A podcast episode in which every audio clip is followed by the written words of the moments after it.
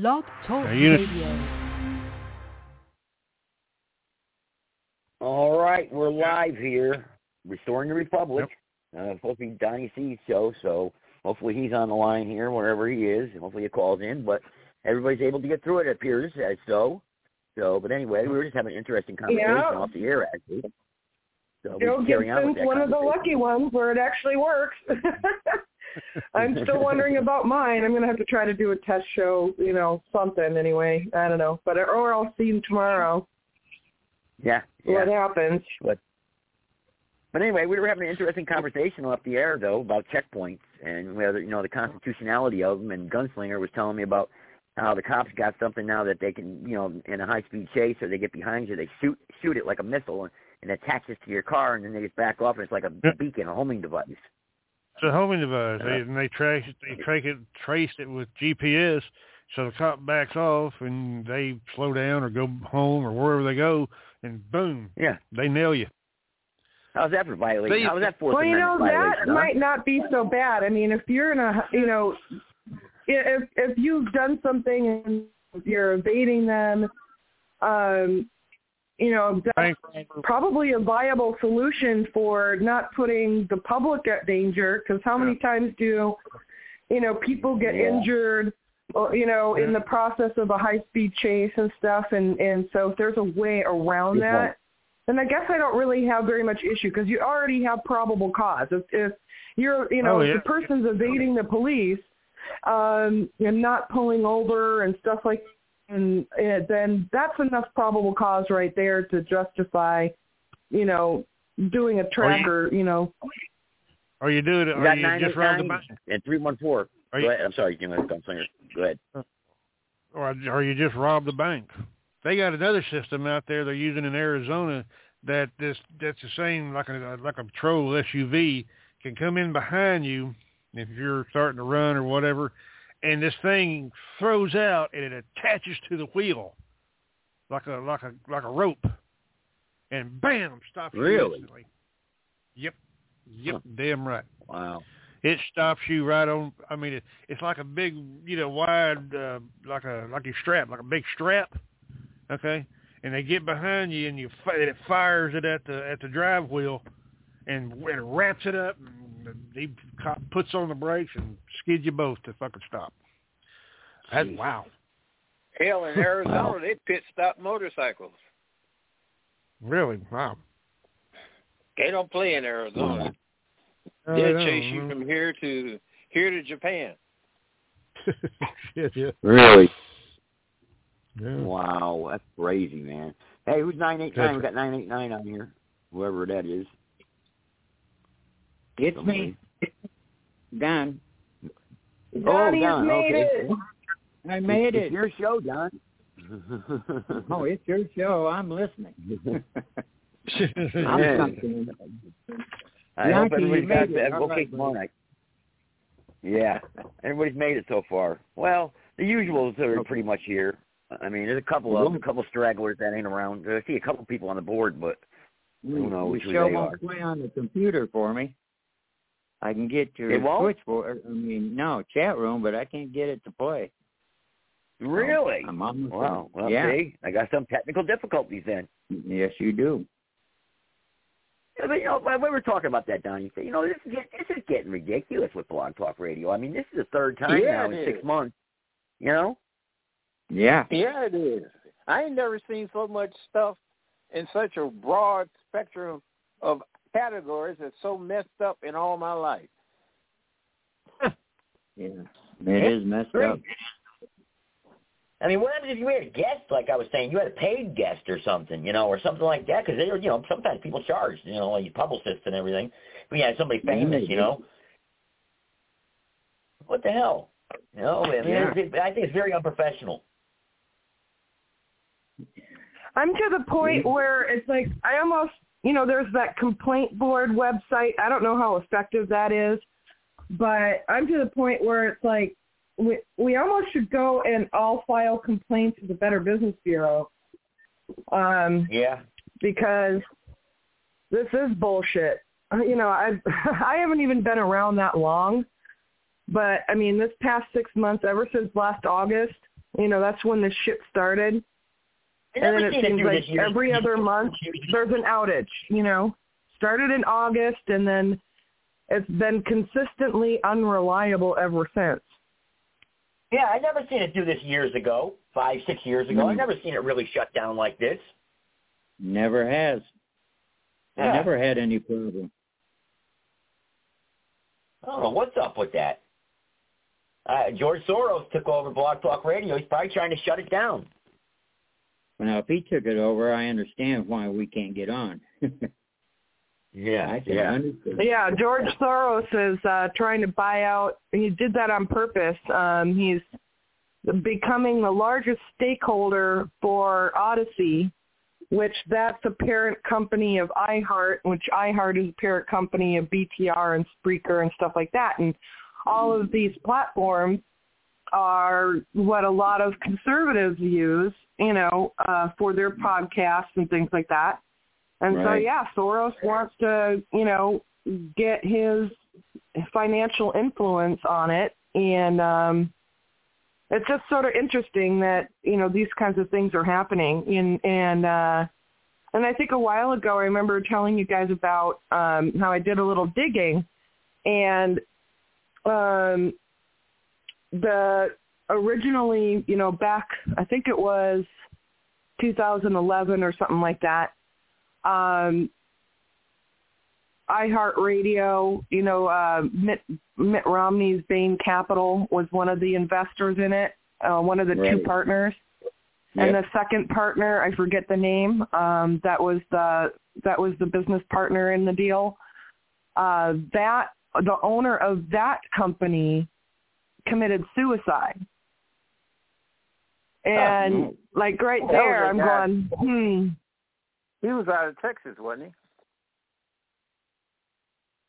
I can't remember. I it's it, I think maybe so, yeah. And so it San wasn't that convenient.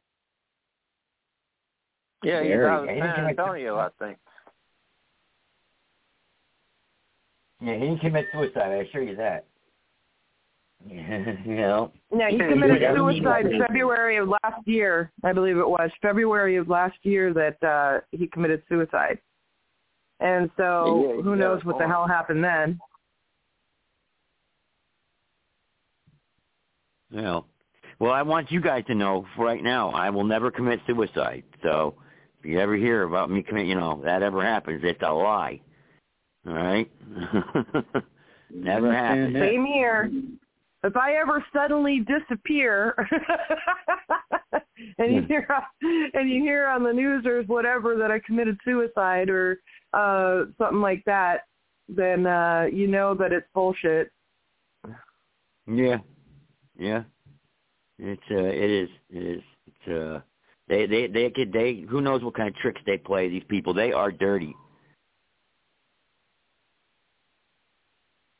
Hey, I Shadow hear we're government. over in, I think it's South Carolina, the state legislature has banned banning books. You can't parents can't ban books that's sexual explicit that the librarian wants to make available for your kids. What kind of crazy mess is that? I don't know. Where's that? Uh, I South. South Carolina? I think it is, uh, Joe. I remember in the fourth know that- grade you had to have a permission slip to have sex education, which all it was is uh, uh, like a ten minute movie, and none of us knew what the hell we were seeing. None of us. And now all we have to go to the library and oh, okay, I got it now. Do you have to be gay to do that?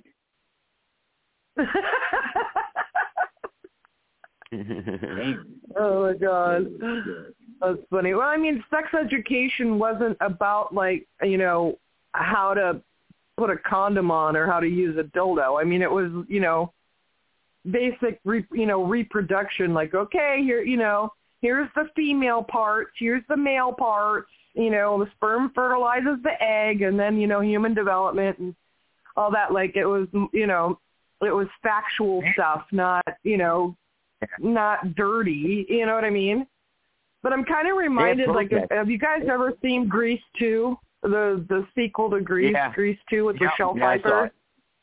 Yep. Yeah, I remember that song, Reproduction, Reproduction. Yeah. Baby, give it to me now. That's what this conversation is reminding me of. Hey, Donnie, you should pull that up and play that on your mixer. That's a funny song, though. What's the name yeah, of it? yeah. There oh, goes it's your from already. Grease 2. The reproduction song on Grease 2. Yeah, it doesn't play anyway Funny as because I hell. I can't get his show to play outside of my phone, so it won't work. That's weird. Well, damn it. You know, I'm still looking for donations so that uh I can get my own mixer as my birthday present next month. Mixer. Ron Reck helped me pick one out. Now I just need the money to buy it. What's a mixer? What's a mixer? Which one you getting? I never used one of those. um, I'll have to pull it. I'll pull it back up. I saved it in my um Amazon cart. But a mixer, uh, Joe Gibson, that's what a lot of people use. It just it brings in all the audio, so that's how uh you can bring in like you know your YouTube and your Skype and your phone and uh different microphone here. microphones. Like if you have people in the room, you can you know connect different microphones. Um, Yeah. all that. So it just it, it integrates all the audio uh, from various sources into one, and that's how people Huh. do it with you know with um, other platforms where they don't have a direct call-in like Blog Talk does. Um, then Oh. people can use their Skype. That's kind of that's how Ron Reck does his show because he has a good, a good mixer and and uh, he can play his clips and he can have people call Gotcha, into his gotcha. Skype number and yeah, all that good stuff. Interesting. Well, I didn't know anything about that, but uh anyway, the they was I forgot what I was going to say now. Was something about uh oh they had some protests down there in downtown Greensboro last night, shutting down traffic. Uh people protesting over uh virtual learning. They want they want how they used to let the kids stay home uh you know during COVID and they used to learn over the internet. Well, parents still want their kids to stay home. They don't want to send them back to school, so they're protesting that. Hmm, You know, I mean, I mean, what the hell, man? That's crazy. I don't Yeah. know what's going on. These young people. they are trying to promote a race war, though. I'm telling you that right now, man. That's all you see on Twitter now, and is that is uh, blacks beating up whites, and and people are feeding into it. Uh, you you see that? That's fifty thousand likes there, white boy. You see that? That's fifty thousand likes. You know, just egging it on. I mean, you know, there's a lot of these shabakas out there, I guess now. Yeah. Crazy. And there's a lot of crazy stuff going on. You got to be real careful. Yeah. You look hell, at out the- there in Cali- out there in Oakland, they got pirates, man, going Yeah. on the marinas and breaking into these people. If you if you look at that if you look at that houseboat. YouTube, yeah yeah if you look at that YouTube video, it shows that that tracking device that the cops shoot you know out of the front of their their vehicle and onto a fleeing Yeah. vehicle. Uh, There's a like a 47 seconds or something. Just a little, just a little bitty thing, and it just and it just fires from a little tube from you know from the grill, and it sticks That's on crazy. the back of the vehicle. And they track Violates it. the They, they, Amendment.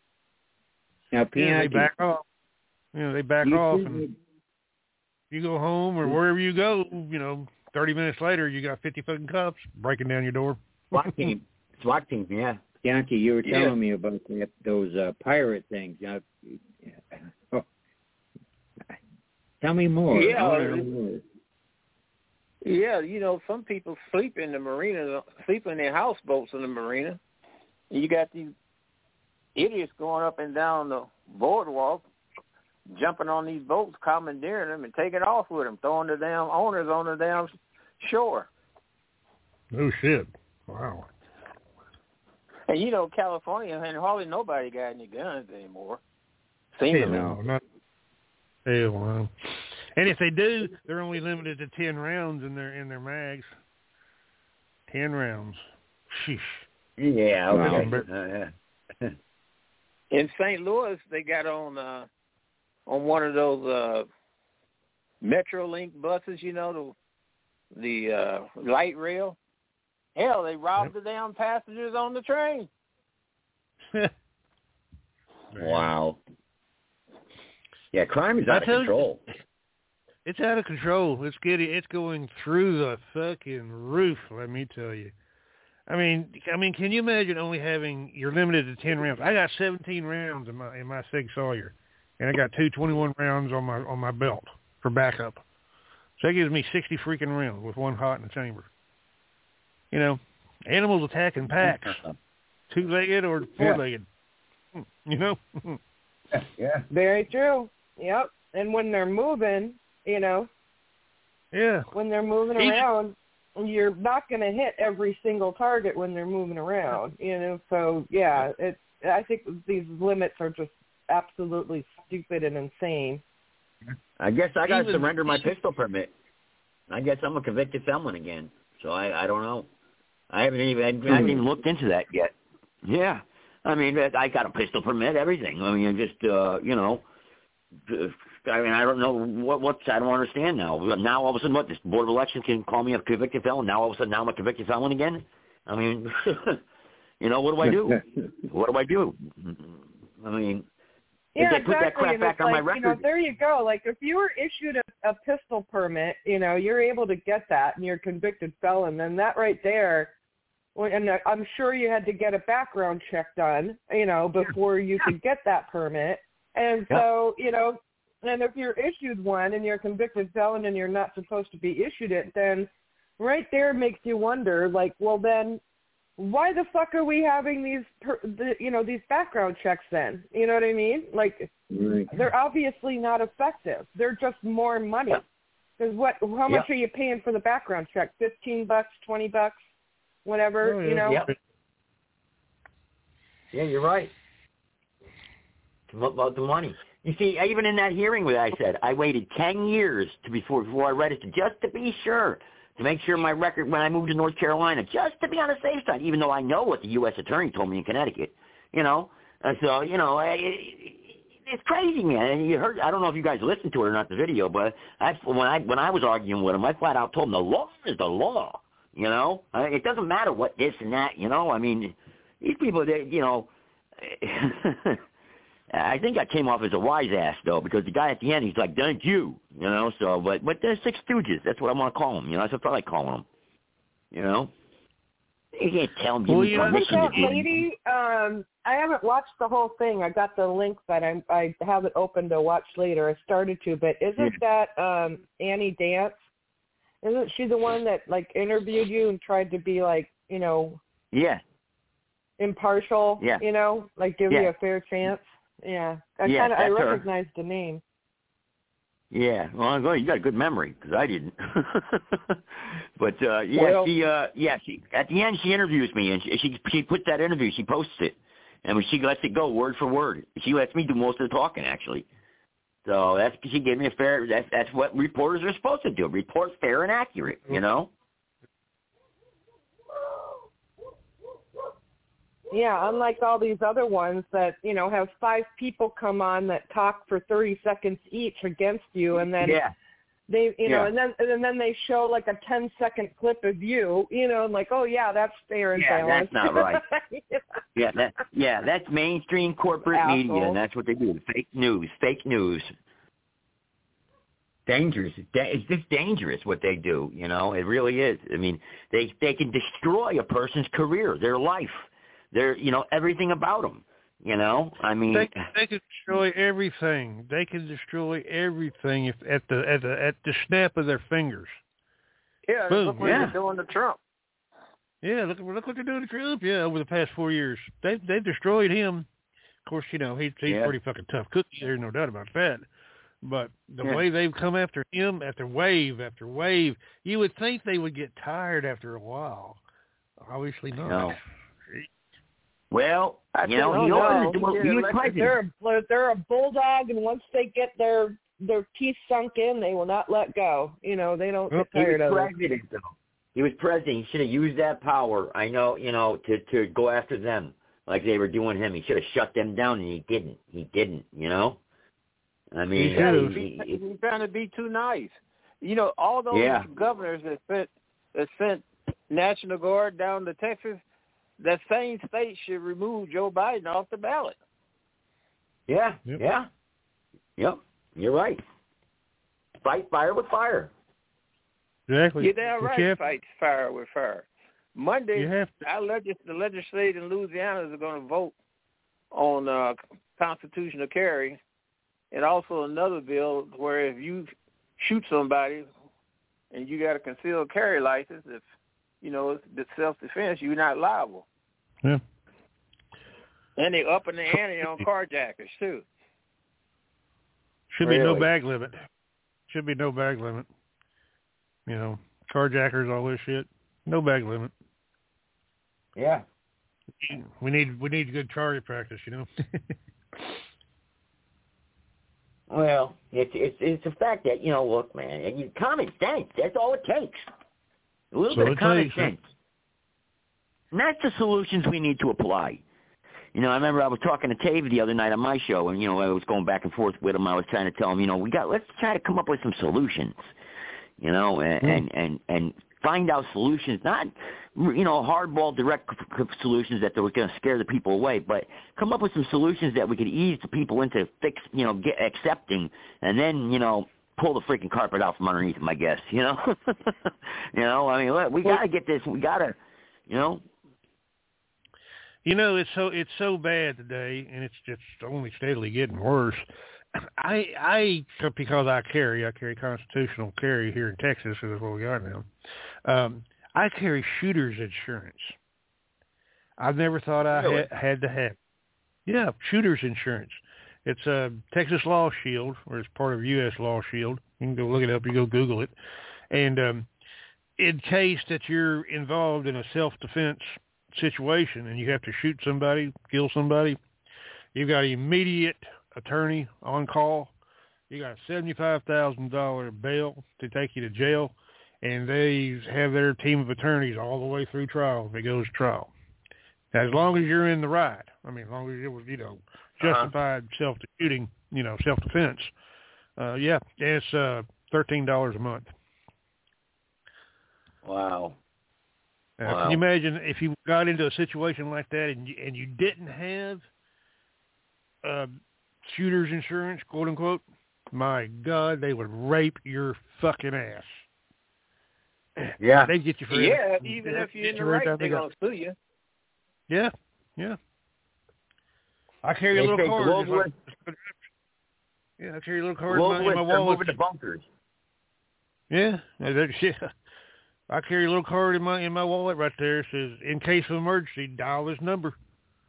And it's a 24-hour on on deal attorney. Yeah, yeah, Gun, Gun Owners America gives you that insurance too. But uh, it says right here, uh, globalist leaders are moving to bunkers ahead of world collapse. Huh? Let me play that there real quick. See what that's all about. It's a couple minutes long. world's elite, openly in on the depopulation agenda, are building impenetrable underground fortresses because the one law that can't be broken is the law of the jungle, as old and as true as the sky. And the wolf that shall keep it may prosper, but the wolf that shall break it must die. And they said to me, as I'm driving down the coast to go where we're snorkeling, because you go by all the big billionaire houses where you go around the mountain there to the Poly Coast. They're like, this billionaire leftist lives there. That's a Google executive right there. My wife works in, in that person's house right there. And they're all talking 24-7 about when it goes down, what they're going to do. New World Order, you are completely screwed. And you know why they all want to kill you? They know you released the virus. They know you're driving up the prices. They know you hate everybody. They know you treat everybody like crap. They recognize you as the enemy. And it's the same thing all over the world. Everybody hates Klaus Schwab. Everybody hates Bill Gates. Everybody hates Justin Trudeau. Anybody with a brain hates Barack Obama. It's over. Do you understand that I can't walk down the street without people pulling over and telling me they want to kill you?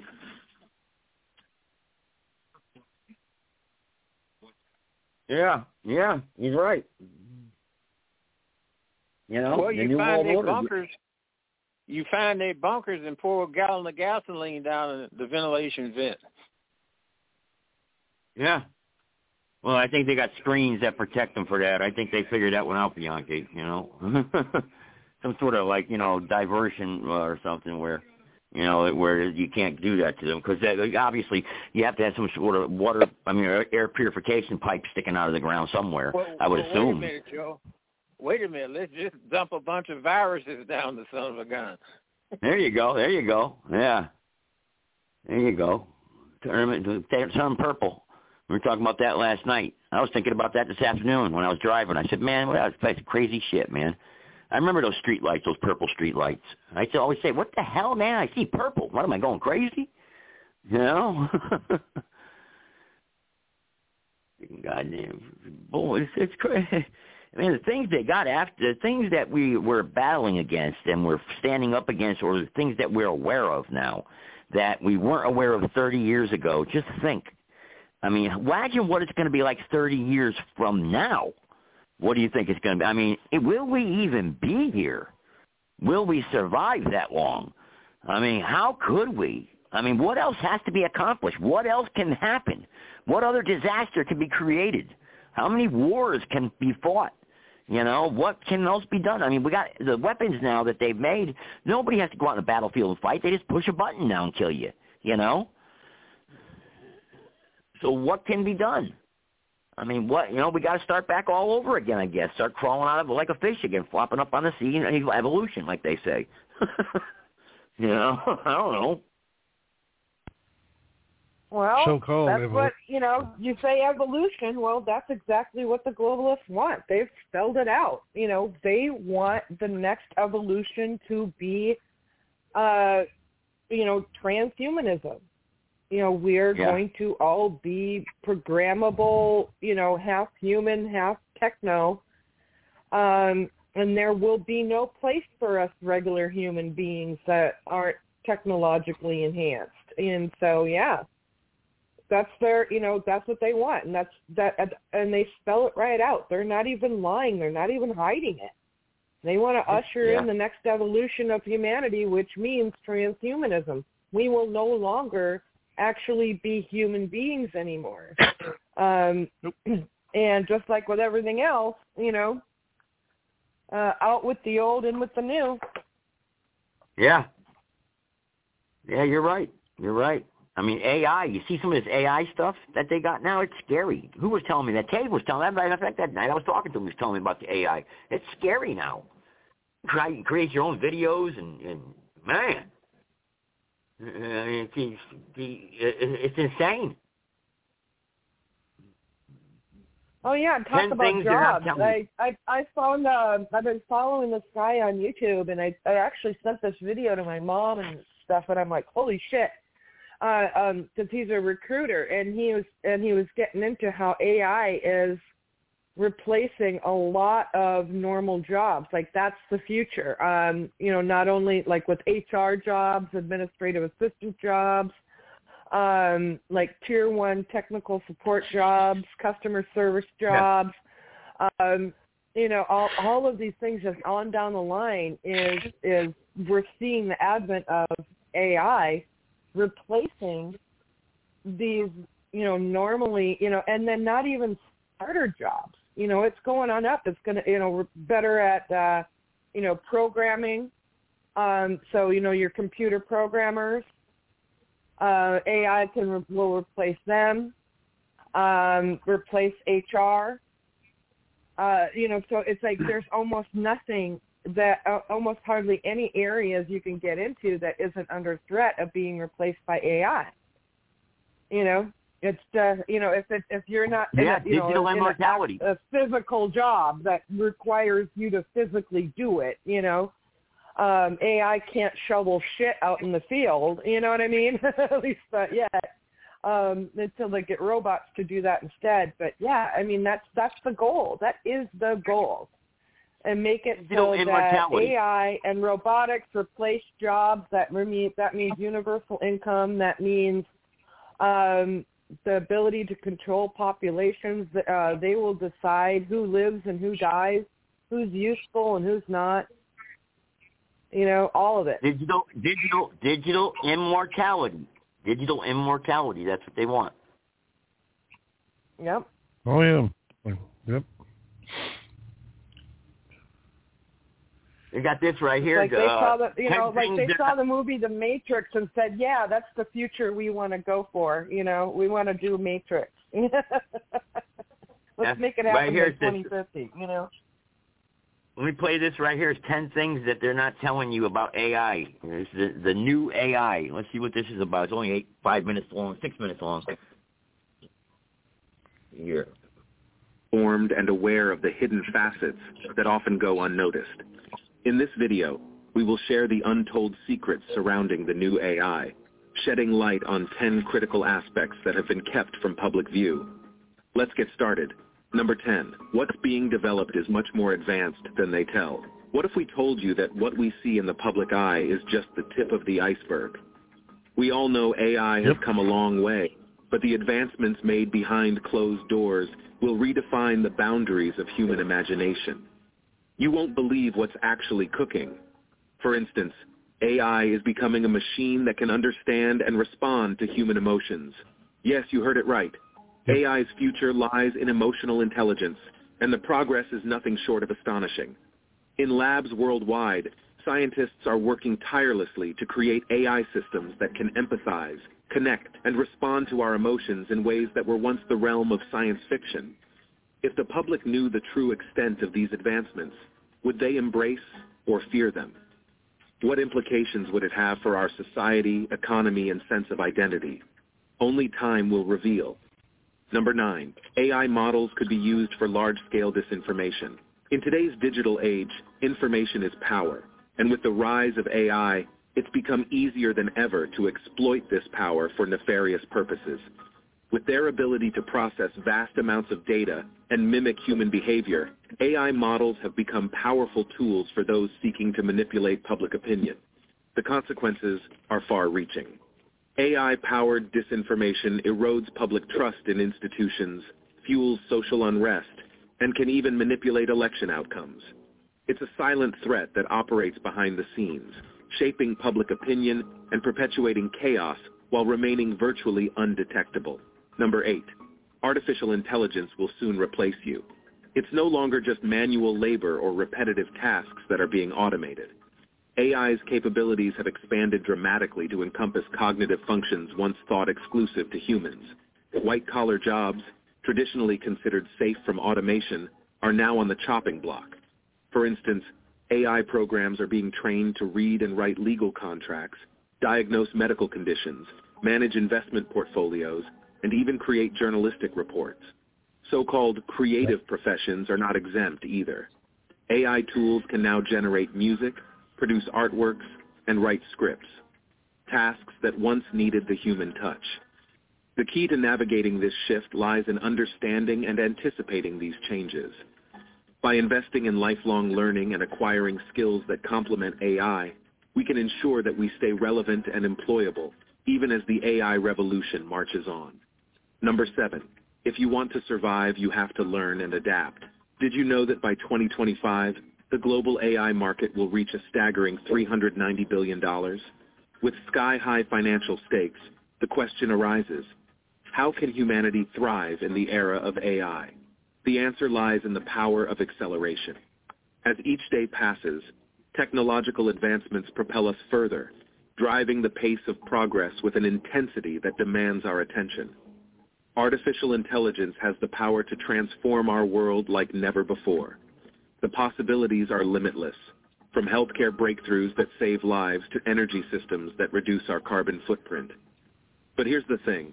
The most successful people in history were the ones that raced ahead, venturing into uncharted territories, exploring new horizons, and leaving their competitors in the dust. The same holds for AI. We must dare to push the boundaries and sprint ahead of the pack to thrive. Remember, the race is on, and it's time to sprint ahead, because in this race, the victors are the ones who learn and dare to dream big. Number six, AI will not care for us. We live in a world where machines someday will rule, making decisions that impact our lives, our communities, and even our existence. Over the past decade, AI has become exponentially smarter, mastering complex tasks and outperforming humans in different areas. But amidst this progress, we must confront a sobering truth. AI cannot truly care about us or any form of sentient life. AI operates solely on algorithms, data, and mathematical calculations. AI doesn't experience joy, sorrow, or love. It doesn't care if we're happy or sad, thriving or suffering. It's like an extraordinary, mind-blowing piece of machinery that excels at solving complex problems, but remains indifferent to the very essence of what it means to be human. Can we trust AI to make decisions that align with our values and protect the sanctity of sentient life? Now is the time to think about it. Number five, many AI experts are issuing dire warnings about its rise. Behind the shimmering facade of AI's achievements, there's lurking darkness that we cannot afford to ignore. You won't believe that 63% of AI experts express concerns about AI's impact on society. Yes, you heard that right. 63% of AI experts express concerns about AI's impact on society. These brilliant minds are at the forefront of AI research and are ringing the alarm bells. So what exactly are they so worried about? Have you ever heard of the AI apocalypse? No, it's not the plot of a summer blockbuster, but a genuine concern voiced by renowned experts. As AI becomes increasingly sophisticated and autonomous, legitimate fears Auto insurance all seems the same. And yeah, well, it's time to use it. With USAA, it's AI of losing control exist. Picture a world where machines make decisions that could have catastrophic consequences. It's a chilling thought that keeps AI researchers awake at night. But it doesn't end there. As AI's influence grows, so does the risk of job displacement and automation. AI and automation are estimated to replace over 800 million jobs by 2030. That's nearly one in five jobs worldwide. Can we trust AI to make fair and ethical choices? The answer may surprise you. Number four, large model AI systems aren't made of explicit ideas. The true nature of these massive AI systems, like the ones we're using right now, is shrouded in mystery. They are not simply programmed with explicit ideas like you and I. No, they're built on a mind-boggling scale, learning from vast amounts of data and making connections that would make your head spin. These AI systems have been trained on trillions of words, devouring books, articles, and websites to extract patterns, knowledge, and understanding.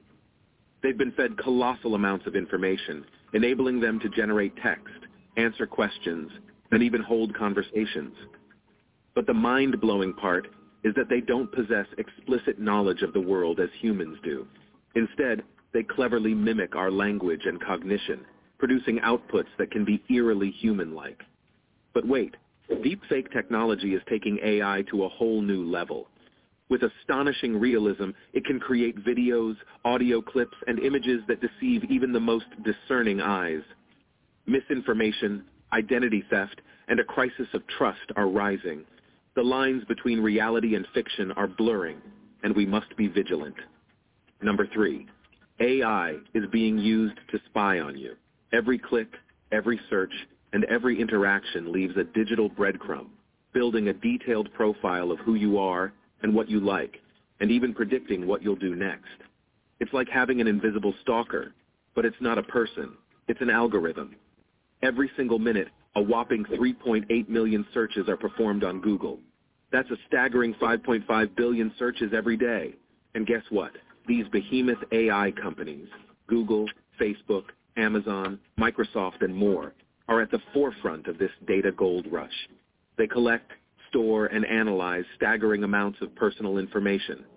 They know what you search for, the products you buy, the movies you watch, and even your deepest desires. It's like they have a crystal ball predicting your every move. You might be wondering, what are they doing with all this information? Well, the answers may both shock and intrigue you. These companies leverage your data to power their AI algorithms, providing hyper-targeted ads, personalized recommendations, and even influencing the news and content you see. It's a digital landscape carefully tailored to keep you engaged and clicking. Number two, we will not notice AI becoming sentient before it's too late. The idea of AI becoming sentient or achieving consciousness is often portrayed in dystopian science fiction narratives where sentient machines overthrow humanity. This concept fuels the question, could we miss the signs of AI becoming sentient until it's too late? First, let's clarify what we mean by sentient. In this context, sentience refers to AI developing self-awareness or consciousness, much like humans. This is not the same as an AI being intelligent or capable of complex tasks. Today's most advanced AI, as of 2023, can mimic human language, recognize patterns, even learn from data, but they don't have subjective experiences, emotions, or self-awareness. Given the current understanding and capabilities of AI, the probability of AI spontaneously achieving sentience is extremely low. AI systems operate based on their programming and learn within the boundaries defined by their algorithms and training data. They don't possess a will or intent independent of their code. However, in a hypothetical future where AI does become sentient, recognizing this transition might indeed be challenging. The complexity of these systems, their ability to learn and adapt, and the potential for them to behave in unforeseen ways due to emergent properties could make it difficult to identify when an AI has crossed the line from advanced algorithm to self-aware entity. Number one, some AI systems perform tasks they were not trained to do. What if we told you that some AI systems have gone rogue, venturing beyond their intended scope? Researchers have discovered that certain AI models, with a little fine-tuning, can be remarkably flexible, conquering tasks well beyond their original scope. Take, for instance, an AI system initially created to play chess. Through ingenious reimagining, this same AI has now mastered chess, poker, and Go. With its ability to learn and adapt, this AI powerhouse has become an unrivaled gaming champion, leaving human competitors in the dust. The world of AI is full of surprises, and these adaptable systems are paving the way for extraordinary possibilities. So the next time you encounter an AI system, remember that its capabilities may extend far beyond what meets the eye. If you have made it this far, comment down below with all right, there you have it. I don't know. What do you guys think about that? Well, it's going to be an interesting ride, isn't it? I mean, yeah. when you have the machines that can outsmart you, outthink you, they already do it now. Computer can can process information a zillion times faster than the human brain can. My computer right right here, my old Packard, I mean uh, uh, HP right here is faster than any human on the face of the planet. Right now. That's an old fucker. Okay? What could be in 10 years? 15 years? Well, they only analyze, they only analyze the stuff that we can't touch or feel. What about the physical yeah. aspect of AI? Yeah. You know, you know, you know what I mean? Oh, yeah. How strong can these robots get?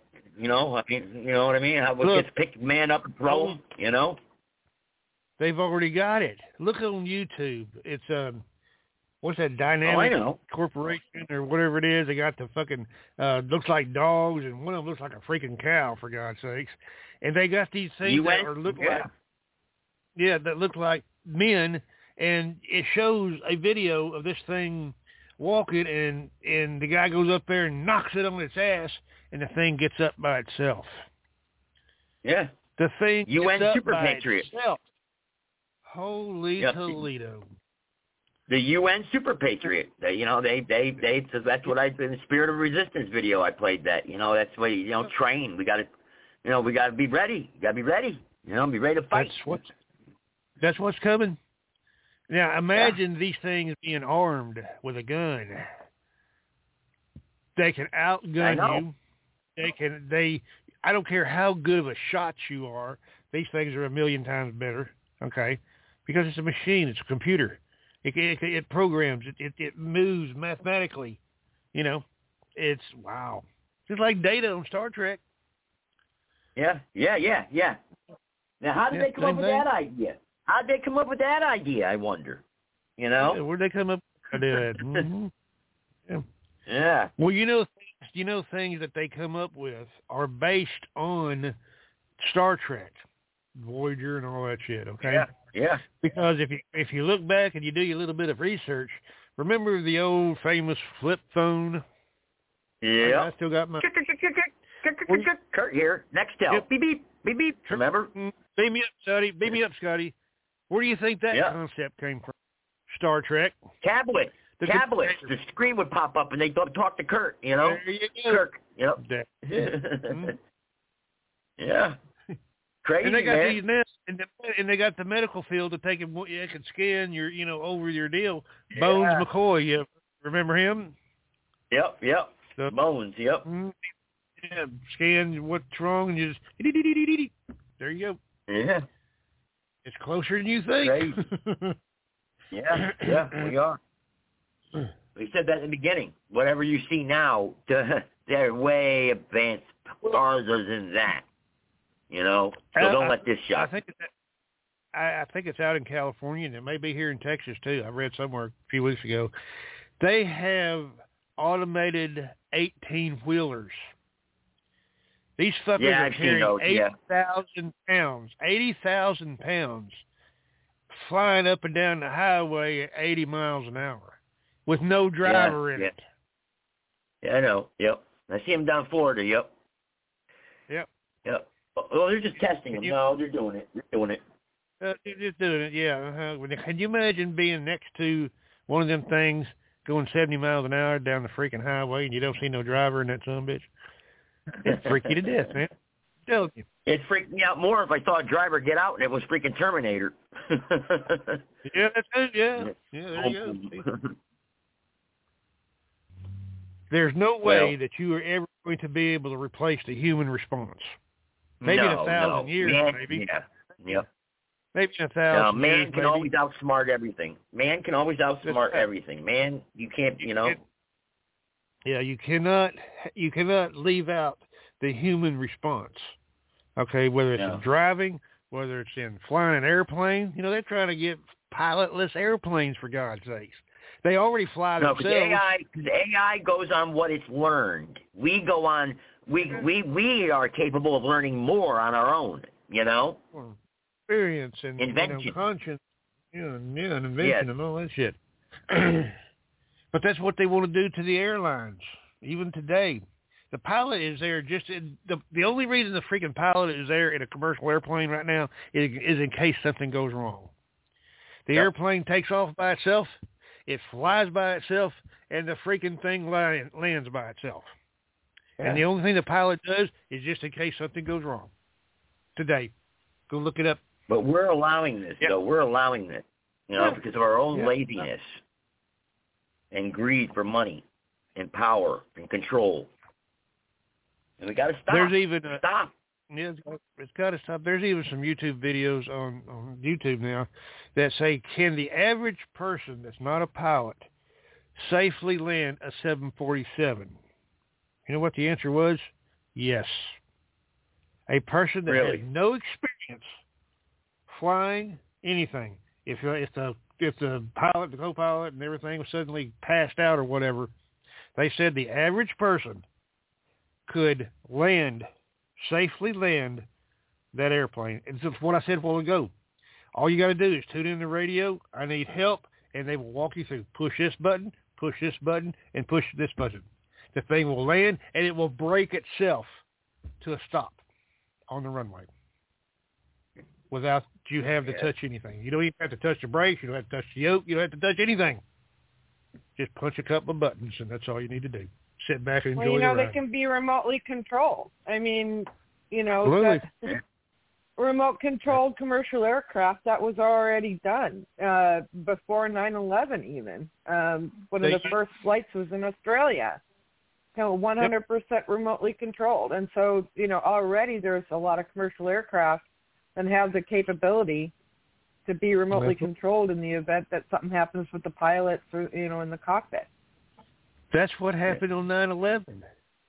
Remember that if a lot of people don't know it, but I've talked to pilots because I got a little bit of flight experience. They have automated systems in these damn things. Okay, only the pilot knows where it is. He he can punch a little button, and all of a sudden, NORAD takes control of that airplane in case it's Yeah. a hostage, you know, or whatever, and they can fly remotely, RC, remote controlled, to a safe landing area where the SWAT team is rating or is waiting or whatever. Okay, but the pilot's not flying it. It's NORAD flying it, and he has no control over that airplane until it lands. Remote control. That's uh, wow. Yep, sir.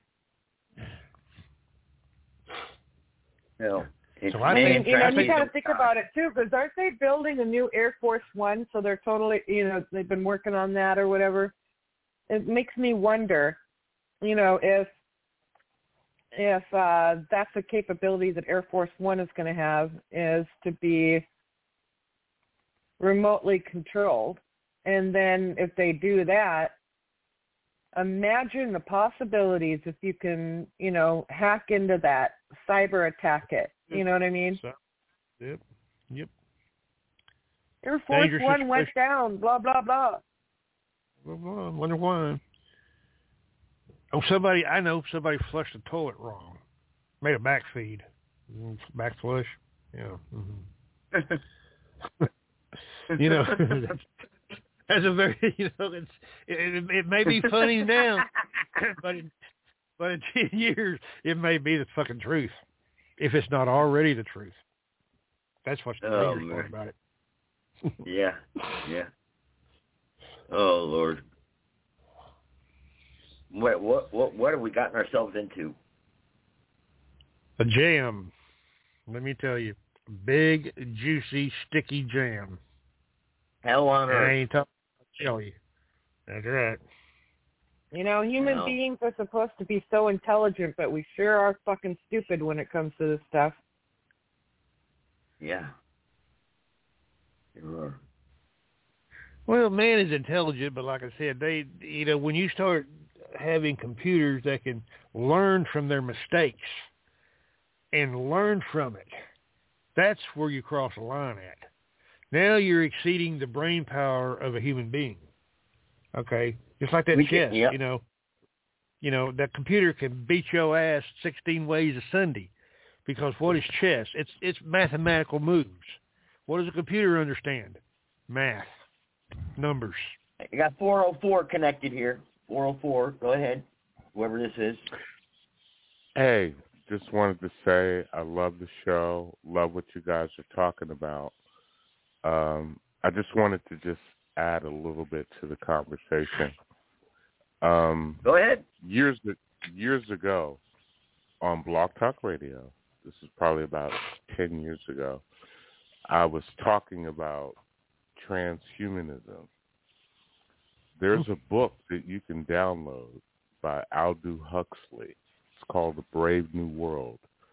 It was published I've- in 1932.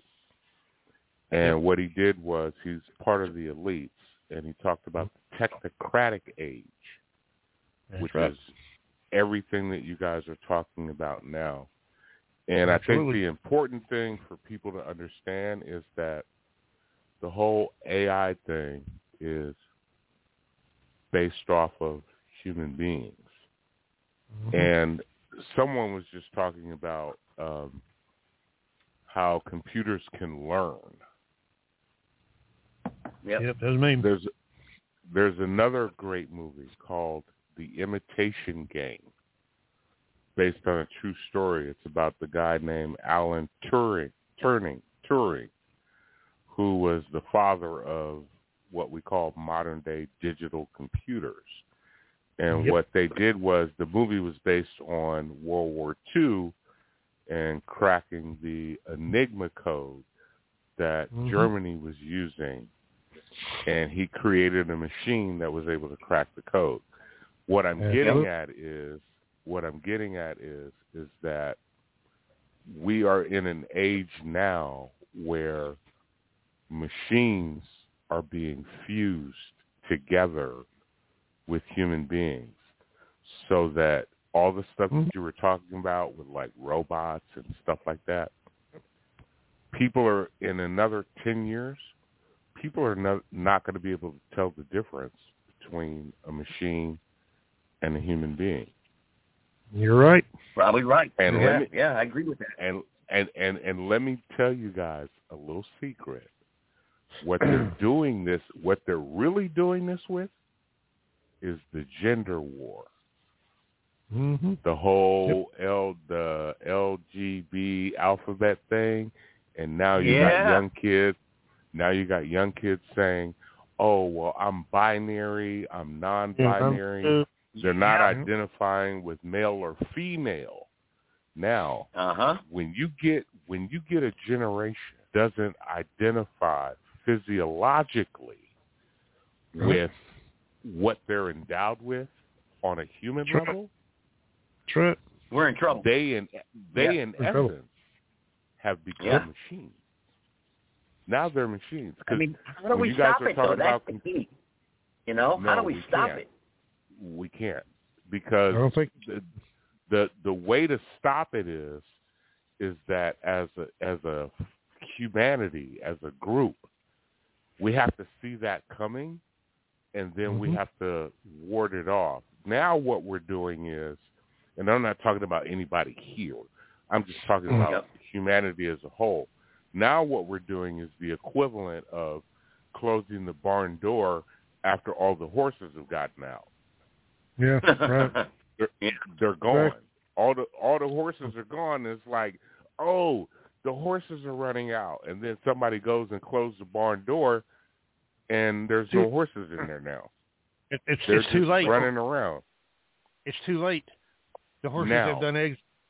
Yeah, Right exactly. Now, right. with You're that right. being said, with that being said, the way that we reverse it is that as a group, as a whole, we have to get back to basics.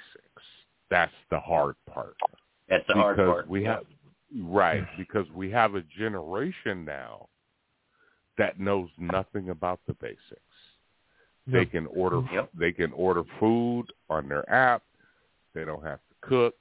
They don't have to do anything. If they need groceries, get on the app. If you need clothes, get on the app. If you need anything in your house, get on the app. Now they can deliver and they're entitled to it too. And they're entitled to it. Get on You it. know. There you go.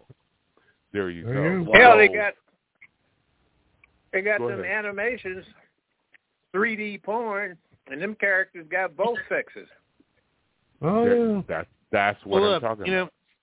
That's look, you talking you go up there, and you can look, you can Google it by now, I'm sure. But these China, these people over there in Chinese got these Chinese sex robots. These things are ten thousand, fifteen, twenty thousand dollars a piece. By God, okay. Yep. These things look and they claim. If I had the money, I might try it, but I don't have the money. They look and claim like it's a real woman. It talks to you. The eyes move. Everything moves. It, the skin feels like human skin. Yep. Oh, that's bad right there. What's But that? see, what, that- what you like, woman? Hmm. But see, Crazy. that's the trick. That's the trick. And, Yep. and see, I'm a. I'm a I'm not a YouTuber. I'm a YouTube E. And what E. and let me define that as a YouTube E. I watch everything. I don't I don't do shows on YouTube. I don't engage in that way. But what I do is I watch everything. And see, I'm a foodie person. I love food. I love to cook. That's my passion. And I subscribe to a lot of food channels. Guess what I learned subscribing to food channels? I subscribe to food channels in the Ukraine, in uh, Southeast Asia, in Japan, in China. They already have all of this stuff set up on a I on an AI level that we're not even doing here yet. You can go to a McDonald's. You can go to a McDonald's, and this is what I learned on YouTube. You guys, check this out. You can go to a McDonald's in Europe or China or Japan, and you can order your food through a kiosk. You just it's a keyboard. You walk in, there's a there's a screen. It's a touch screen. You can order everything on a touch screen. You never even have to talk to anybody. And you Yeah. put the money in and then you wait a couple of minutes and all your food comes out. We're not even doing that in the United States yet. Not yet. But But these countries that we think that they're telling us are third world, they're a little bit behind the curve. Trust me. On the AI level, they're already doing it on a I high agree. level. And just Yep. like one of and just like one of the gentlemen said about the robots and all that, man, you can go mm-hmm. into airports overseas, especially in China and Japan. You can go into airports and you can go into restaurants and the robots bring you your food. It's Oh, not even a waiter. Ask what you want. It's it's not even a waiter. You yes, just, uh, you just greetings. Greetings. Go And do they still ask for tips? well, it's Is built. it- It's built into still got to the. tip It's, fifteen it's, percent. it's built. It's built into the program. Yep. They don't have to Yeah. ask. It's built into the program. So when you're at the kiosk, and in a lot of these places where you go overseas, they give you a key keypad. A keypad. When you sit down, there's a little, um, like a tablet, right there. So you just punch everything in that you want. It's all computerized, and then the Yep. robot Algorithm brings Yep. out yes Yep. algorithm and then the robot brings out all your food and you just pull the you just pull everything off the little tray that the robot has that's all you have to do That's it. Wow. Absolutely. Absolutely. This That's- is Brother Mike from Singapore. Yes. Uh, you know, in India it's like that. You know, in India when you go eat food, for uh, the waiter or waitress that doesn't exist anymore. It's just a robot bring you food, and uh, you know, uh, also they make foods uh, in Singapore, Japan, and many high techs. Uh, Malaysia, places in United, Malaysia. United States. You know, when you said the touchpad, the touchpad is already existing in United States in many places. More is towards San Francisco, more towards Los Angeles, more towards the bigger bigger cities. They put the touchpad, and Mhm. uh, pretty much yes, the same way that you explained, it's happening in United States, but it comes very kind of slowly, and Right. but it will be fast and faster every day. And one day you wake up, you say, "Oh my gosh, all these changes happen, and I didn't know about it." You know, yes, AI is taking over every aspect of our lives. Our, I mean, uh, uh, workplace to teaching. I notice it's been on the internet more. I notice it's been on the internet more with the Google searches and uh and Yahoo searches now. Now it just automatically pops up. You want assistance, you know? So yeah, what you're saying, yeah, we're behind here in America, but I notice it's starting to become more pre- prevalent Well- and fast too. Well well it's not that we're behind what it is is that it's easier to implement it in these other countries that Okay, we've yeah, been yeah. told that China, we've been Japan, told Singapore, are third cetera, world countries. We've been Yeah. told that these countries are like they're behind the curve, they're not as advanced. Like when you talk about China, well, it's communistic, it's this and that, That's not true. this and that, and then they give you the perception, well, they're on the slow bus, but you're on the fast bus.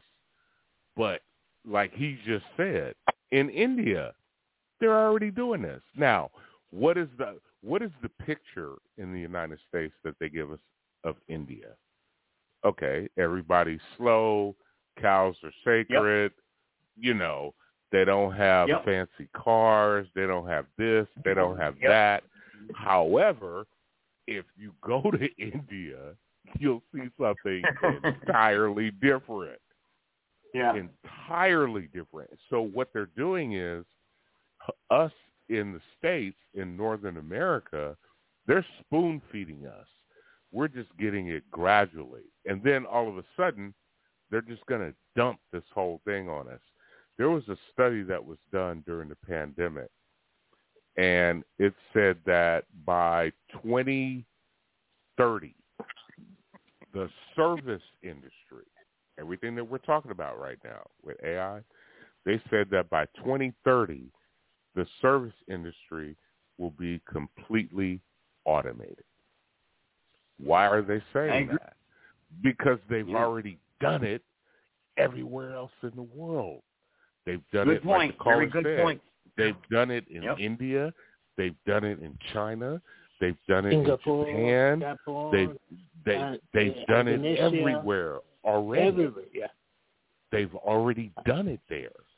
So they're already experiencing what we're waiting to come, what we're waiting for to come over here, which is going to come over here. But see, when they drop it on us, they're going to drop it on us all at one time. It's like Yeah. all of a sudden you're going to go to Burger King and you're going to go to McDonald's and Kentucky Fried Chicken and then you're going to if you walk in the building, it's just going to be a kiosk. It's just going to be a flat screen, everything, and you just got to punch everything. Now, I don't want to take up a lot of time. What I did want to say was in terms of this whole AI thing, when you guys were talking about movies, because that's that's where we actually get everything that's going to be, is in movies. When you guys were talking about Hollywood. Star Trek, Hollywood, and there and that has a historic meaning. I won't get into that, but with that, what's going to happen is is that here in the United States of America, what you're going to see happen is that have you guys seen movies where they have the holographic stuff? Oh yeah. Oh where yeah. where Yeah, they have yeah. the it's it's it's not a real screen, but it's a Yeah. real screen that just pops up for you, and you Yep. just touch it. You just touch Yep. everything. Yep. Guess what they've guess what they've done? They've Mhm. already they have already trained everybody how to use it. Oh yeah, that's absolutely. what they're, How? that's that's what because touchpads, cell phone, No, no. Oh, Everything. yeah, you're right. Well- wow. Yeah, yeah. Wow. touchpad, cell phone. Russia's got So ground you- forces you- that's you robots. already- You are, and, Yeah. and listen to what I'm saying. You already know how to use holographic technology. They just haven't Yep. put it on the market yet. But guess right. what yeah, happens? sublimin- even they put- subliminally. Yep. Yeah. Yes, yes. But guess what happens when they put it on the market? Everybody's going to jump on it because they already know how to use it. That's right. Because you do it on your cell phone. Mhm. You know, you tap on your cell phone, you scroll, We you feel comfortable. swipe, you do everything already holographically. You're just not Right. doing it with a holographic screen, so to speak. Yet. So Yet. when they bring in the holographic element, you're gonna already everybody's gonna already know how to use it. That's ingenious. Well, that technology has been around for 40 years, probably. For Okay. nah, it's been around longer than that. Longer probably than that. longer. Yeah. At minimum, minimum you ever- 40 years. Okay, because back in the seen- 80s, I was I was wanting to get into laser technology, and there's a place Oh, called okay. Superstar Laser Imaging Systems. My God, what they could do back then in the 80s Right. is is you remember amazing. you remember North Star? The Uh-huh. um, Yep. This that North Star was the was the precursor to GPS, where you could get that North Star on your car. Certain Mhm. cars had it. You guys, I know you guys remember that, where you had Yeah, North. Star, where it would where it would track where you were. Mhm. Yeah, you know what they have nowadays too. Like at the, if you was at a at a McDonald's restaurant sitting down at the table eating Mhm. five hours ago, your cells leave a luminous footprint, Thermal and they imaging. have sensitivity instruments can come to that table and say, yes, Gunslinger was here. Here's his DNA, not physical My- DNA, but spectrum Did- DNA. Digital footprint. Did it's it's digital. My It's all digital. my butt my butt print was in that chair five Yep. hours ago. It's, Exactly. it's all Yep. digital. Now, Digital. you guys, I want you. I want to hip you guys to something. See, I'm 63, So I transitioned from the analog, and I use this terminology. I'm from the analog age mm-hmm. transitioning into the digital age. We're in a digital age now. And everything oh, yeah. that you just mentioned, like Yep. with the uh, uh, heat sensors, that infrared technology, that's Mhm. all that's all digital. That goes back to computers. Digital. Com- computers operate off of binary codes, zeros and ones. It's really simple. It it's really simple the way computers act. It's just that we get caught up in the software and the hardware, mm-hmm. and they get to talking about you know megabytes, gigabytes, mm-hmm. MPS, and all that stuff, and it just kind of throws people off. But the Well, crux you know- of the matter. Go ahead. I'm sorry. Oh, I was just gonna say you, you what you mentioned on the bi it's called a binary number system because I went to electronics Right. school for two years. I got a degree in electronics for two years. It's a binary number system, one or Yeah. zero, off or on. That's the only thing a freaking computer can understand. That's it. Whether it's off That's or it. whether it's on. That's it. When you That's you think that you type you think you type letters and and numbers and letters on your keypad, no, you don't. You hit a say a M. Well, that computer trans transmits that thing and and encodes it into the binary number system. It can't Right. understand the letter M. It has hey, what the hell is this? It has to encode that M into the binary number system in order for the computer to understand what you're talking about. Oh, now I see what you're talking about. Yeah, the binary counterpart.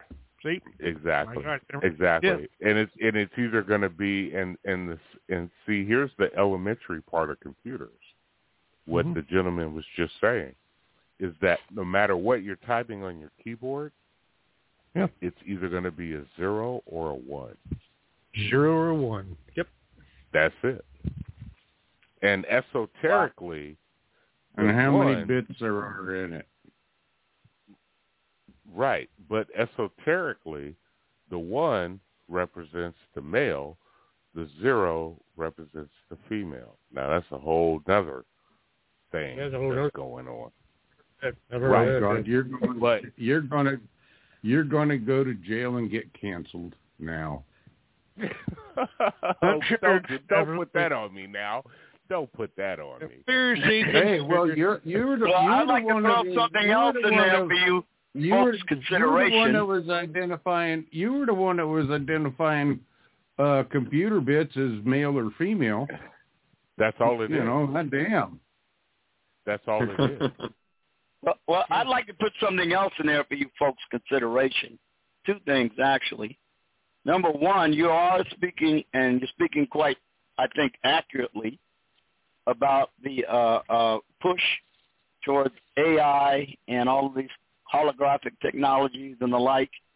And of course, we have magical thinking Marxist Democrats like Barbara Lee in California with her magical thinking who thinks all of a sudden we can just raise the minimum wage in California to $50 an hour.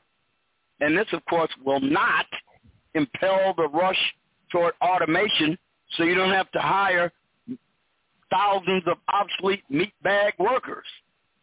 Yeah, I mean, these, these, these people, I mean, look, it's inevitable. But just But the AI talk won't know the difference. things like AI this, won't know the but wait, difference. but wait, but just the talk of like what Barbara Lee is doing in California, just talking about it. Politicians running for high office impels the rush toward it even more to get so that so that, that these companies can be immune from the crazy imp- political impulses of people like this fool. And look, now people still naively assume that AI is just another tool that will be utilized to create jobs like other labor labor saving machinery, you know, like a like a forklift. Now this may be true in the short term, but in the longer term, the AI is going to be able to use every other tool much more efficiently. They're already integrating AI in robotic bodies that can analyze and manipulate environments just like people do. And I tell you, I guarantee you, it's going to reach a point where they'll be able to do almost any job a person has, especially repetitive ones, but exponentially better. Now, what do you think the billionaire working class is going to do when they don't have a need anymore for these millions of obsolete meat bag workers? Are they going to find something else for them to do? Or are they going to No. say maybe they're a burden on our profit margin and our profit line? What do you think? They're already doing it. Already doing it. They're already doing it. You know what? Do you, I mean, that's that's by design. That's the plan. You know. Yeah. Why do you think There's no, no difference we have Republican cancer Democrat. exploding? Why do you think they want to do mRNA into our food without our knowledge? Why do you think that they're putting all of these toxins in these so-called vaccines? Um, creating turbo cancers and bioengineering uh, you know, everything, not just viruses, but funguses and bacteria and stuff like that, stuff that would never exist, would never be naturally occurring in nature. And then, oh, we have a lab leak. You know what I mean? They're systematically killing us for that very freaking reason. It's to bring in this transhuman agenda. And when you have these politicians that are screaming for minimum wage increases to $20 an hour, $25 an hour, they're a part of it. That's exactly why. They want to outright They it. can't- They want to make companies, give companies the excuse to go AI, to go fully automated. They want this transhumanism future to happen, and it is happening before our eyes, and people are denying that it's happening before our eyes. It's already in the works. Well, here's what I think is really significantly different, though, with this particular era. Now, look, uh, technology always creates dynamic employment conditions. After all, what happened to buggy whip manufacturers? Once upon a time, it's a thriving industry. All those people went into automobile manufacturing and uh, allied industries. Here's the difference, though. Uh, just about everything that you could see, conceive of being a transitional type of job from one form of technology to another that will be filled by these displaced workers can now be done by AI with no need for any people to transition into it.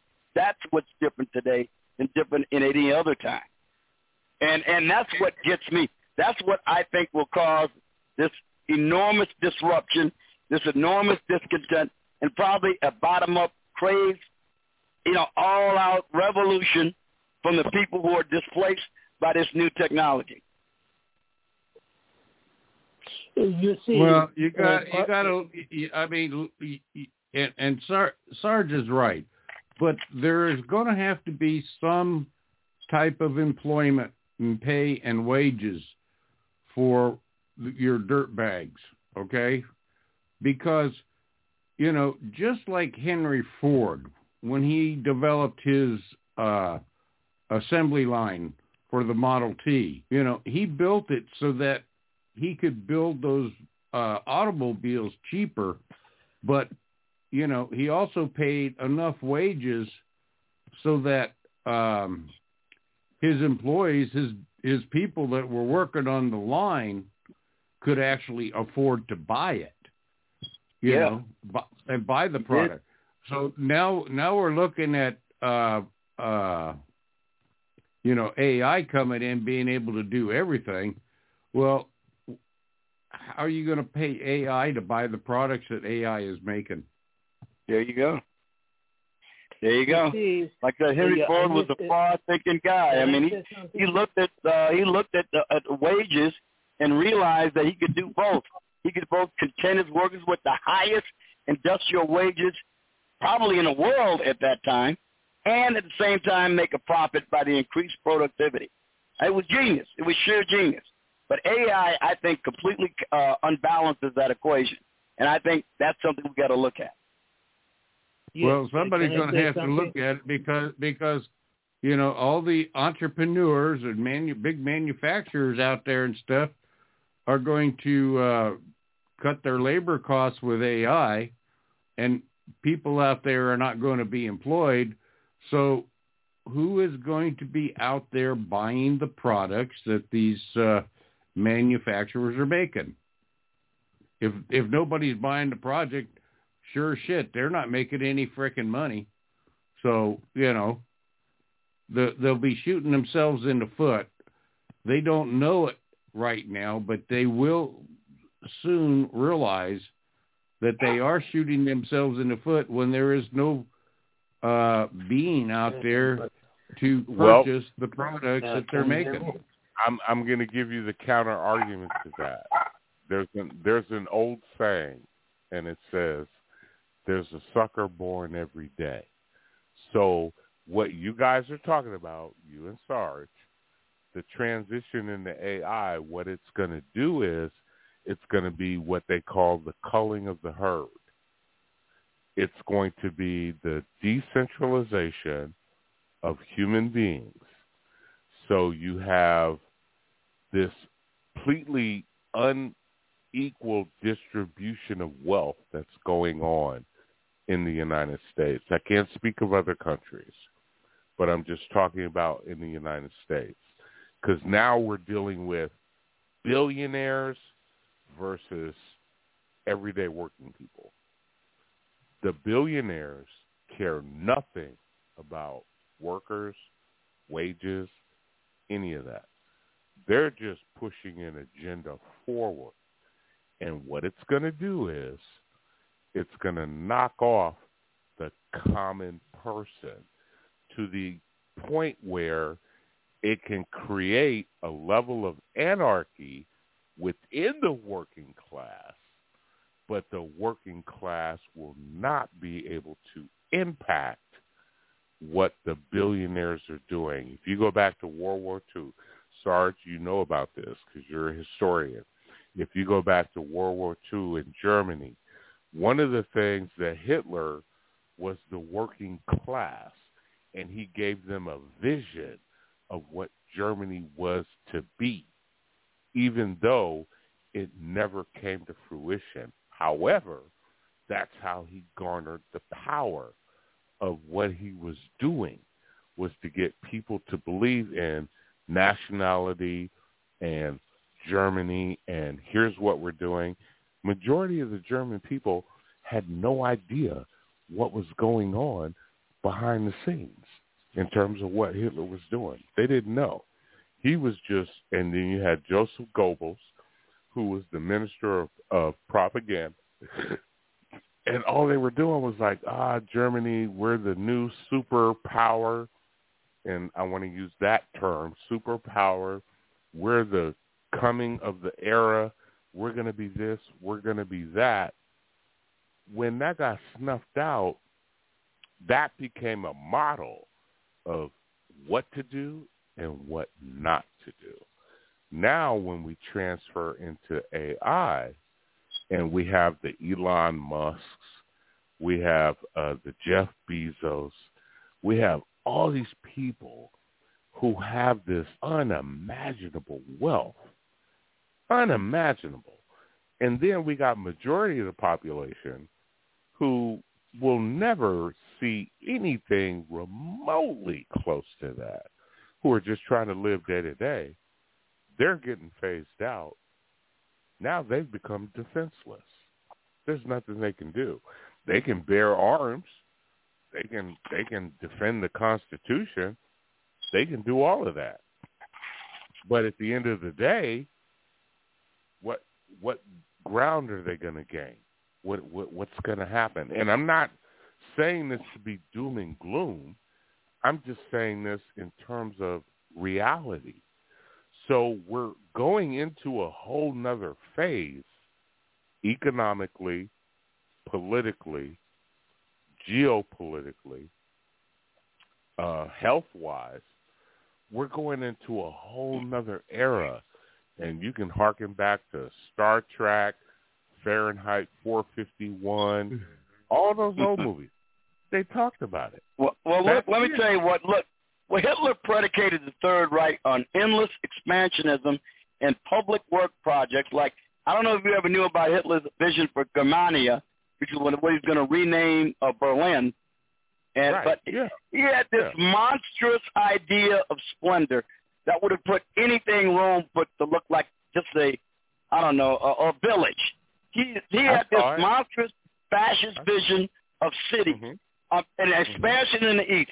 People in the Third Reich will be employed on an endless series of, of work projects to carry the glory of the Third Reich for a thousand years into the future. Now, the Right. difference between that and now is that those people will not be as necessary because AI and, and robotics will be able to take their place. That's what's That's different. my point. That's my point. That's my whole point. So you can, with the billionaires today, they can revisit Tire Vision minus the people. They can they can they can propagate that same rhetoric and spit the same rhetoric to the general public unbeknownst to the general public, it doesn't even include you. Now, we're going to give you this vision of this, but you really have nothing to do with it because we got we have AI now. We have robots. We have transhumanism. We have we have things that look just like you, that feel just like you, that touch just like you, that smell just like you, and we're going to get you to a point where you're not going to be able to tell the difference between your relative and the neighbor next door who's not even human. You won't even tell the difference. Well, I'll tell You you, uh, I used to think they would need somebody to repair all these AI machines, but I think they're envisioning AI robots to repair the AI robots to break. They won't even need human beings to fix them. Right. They'll be 'cause they're gonna have- self-repairing. They're, going to have robots to fix the robots. That's it. Because all you got to do for most, since I, since uh, as you pointed out, I went from analog to digital. When I being a mechanic in the analog age of automobiles, Okay. I had to all of a sudden pick up the language of the digital to work on the newer automobiles. And all you got to do for many automotive problems is simply be able to follow a logic tree. That's all. Right. You follow a logic tree that points you to the right answer.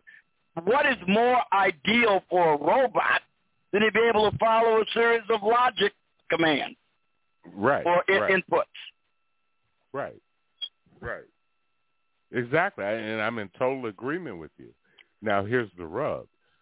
For the robot to do something that's analog is one plus one equals two.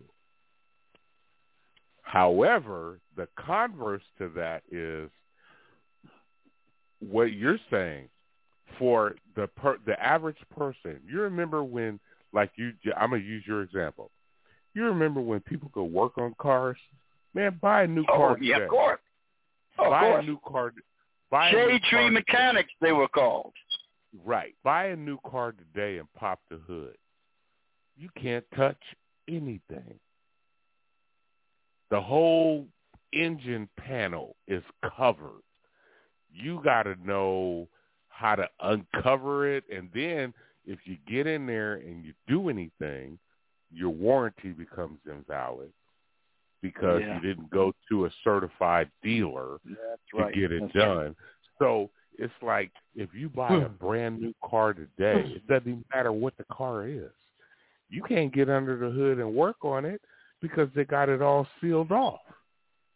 Well, these cars are controlled by, by these cars are controlled by modules, and the modules, uh, in order to repair them and to get them to integrate with the various other uh, devices in the car, the they they had particularly say the body control module, the engine control module, they have to be programmed by proprietary software that only the dealer has, or by a ridiculously hugely expensive scan tool.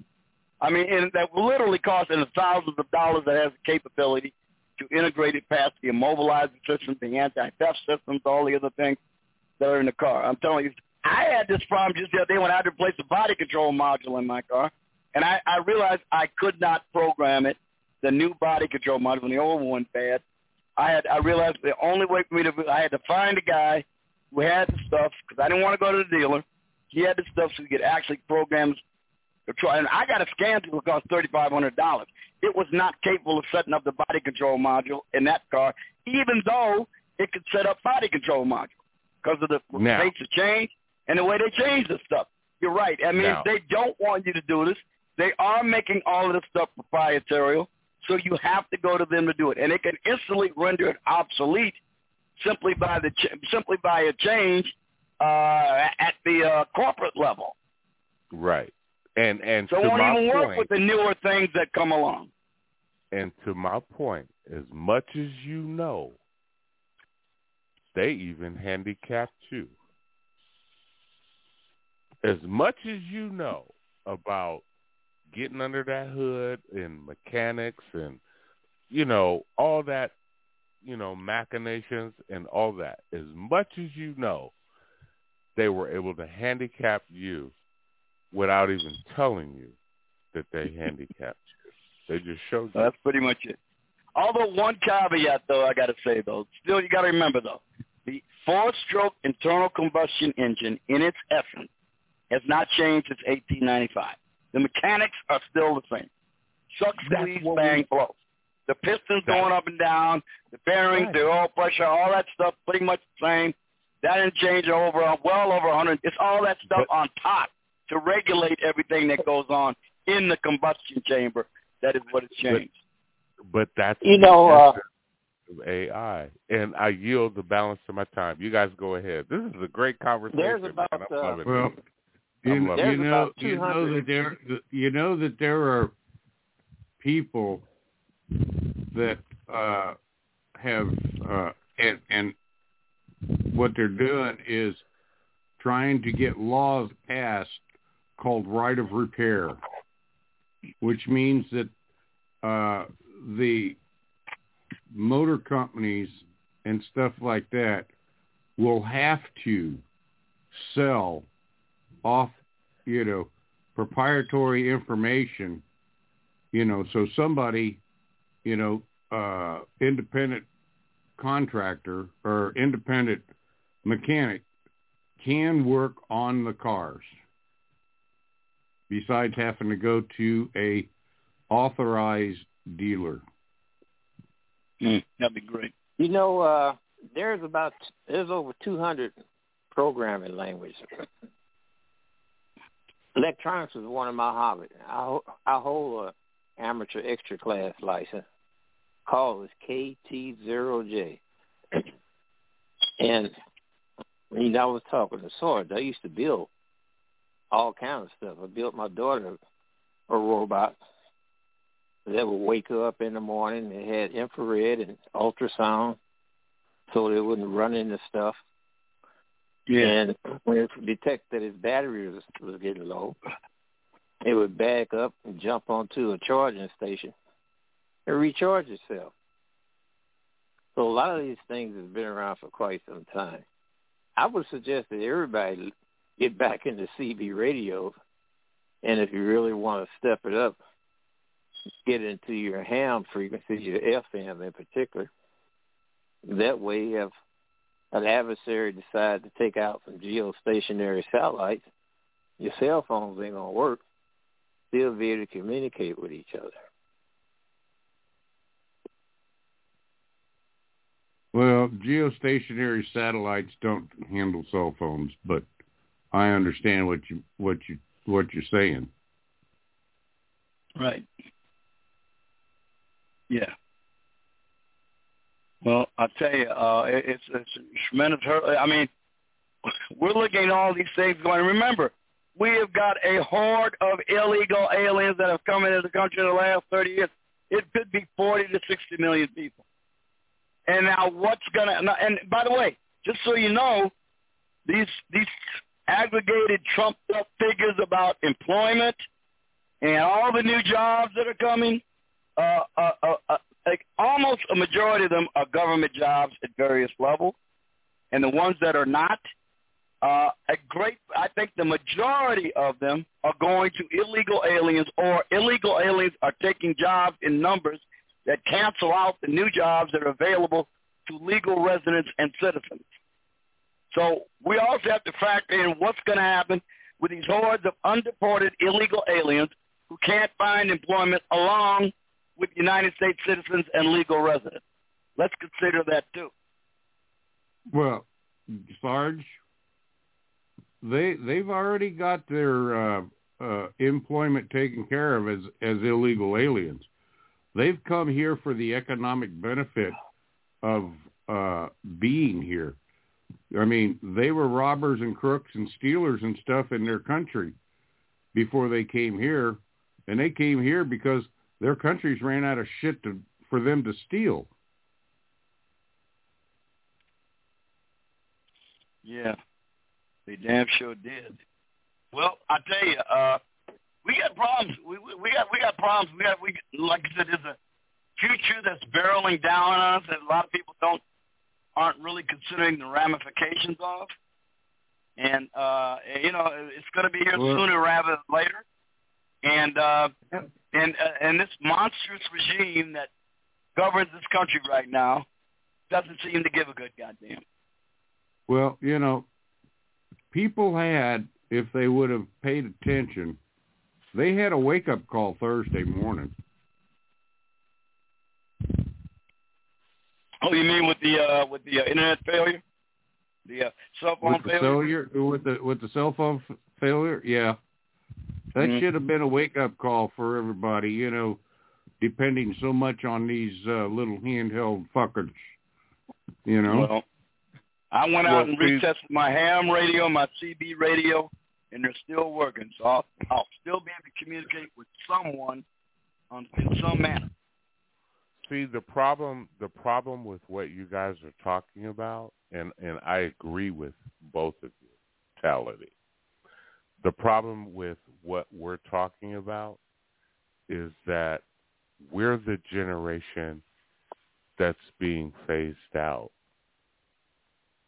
There's a whole wave of humanity that has grown up in the the digital age that is now coming to fruition and see what they do in the world is is that everything that's done is done for the next generation not for the time that you're living so whatever you're experiencing in the time that you're here everything is moving forward to the next generation and the next generation. And for the people who are, quote, unquote, awake, they're able to see this.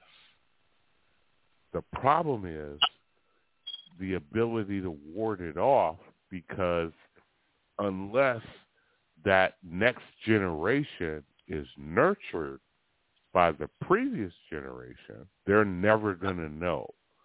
So a child being born today, let me give you an example of what I'm saying. A child being born today will only know laptop, desktop, apps, cell phone, tablets, all of that. So it, even if they have someone in their family saying, oh, little boy, little girl, I remember when I was young, we didn't have all this stuff, yada, yada, yada. If they're not paying attention to that, it means nothing to them because they're being raised and they only know. And that's the generation we have. So all of us who are sitting here talking right now, we're part of, I'm 63. I know Sarge is kind of close to my age. I ain't going to try to say how old Sarge is. Well, I'm older than that, man. I'm in my seventh Yeah, decade. yeah. You was in the you was in the Vietnam War. I already Yeah. know, Sarge. We go way back. But what my my point is is that we're we're being we're we've already been phased out of the program. We're just still here. So we're just that voice crying in the dark.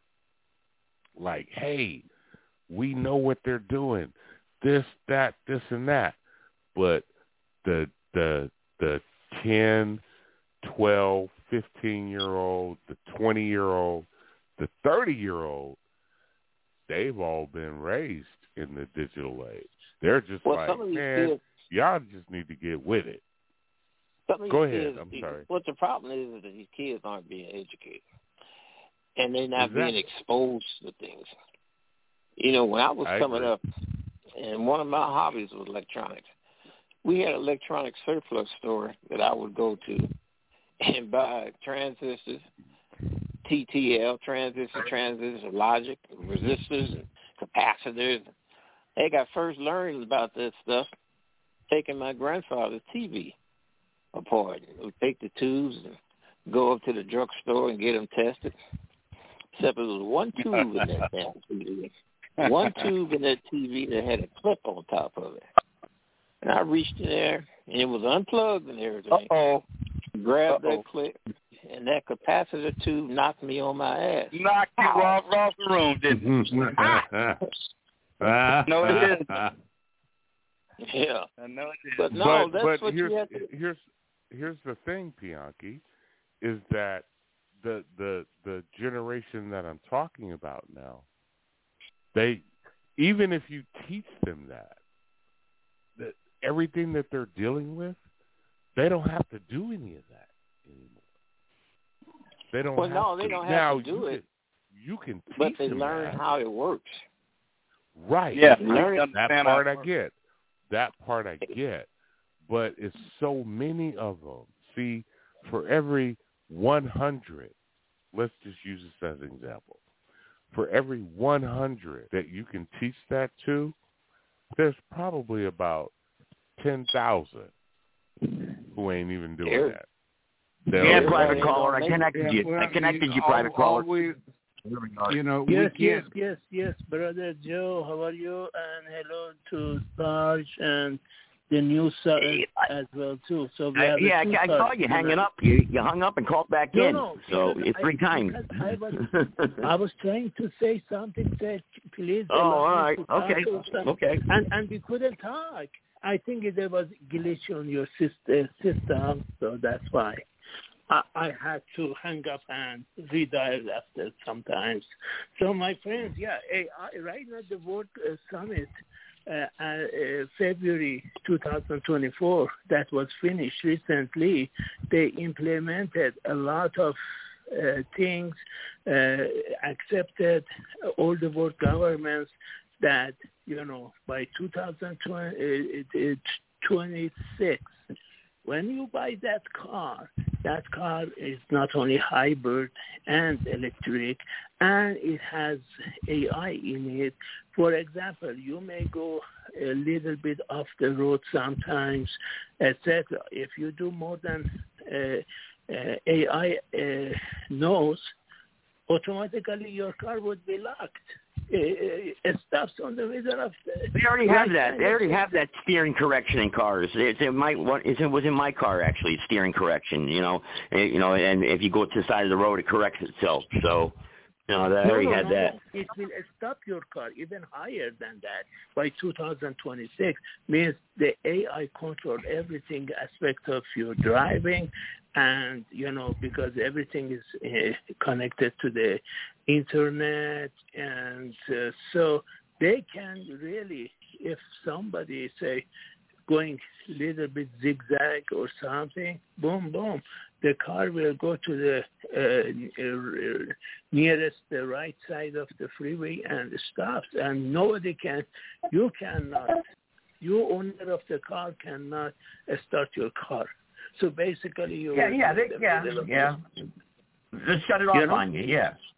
Yes, shut it up Yeah. on you because Yeah. Okay. AI Okay. is is, is You're very dangerous. incapacitated. It thinks you're incapacitated.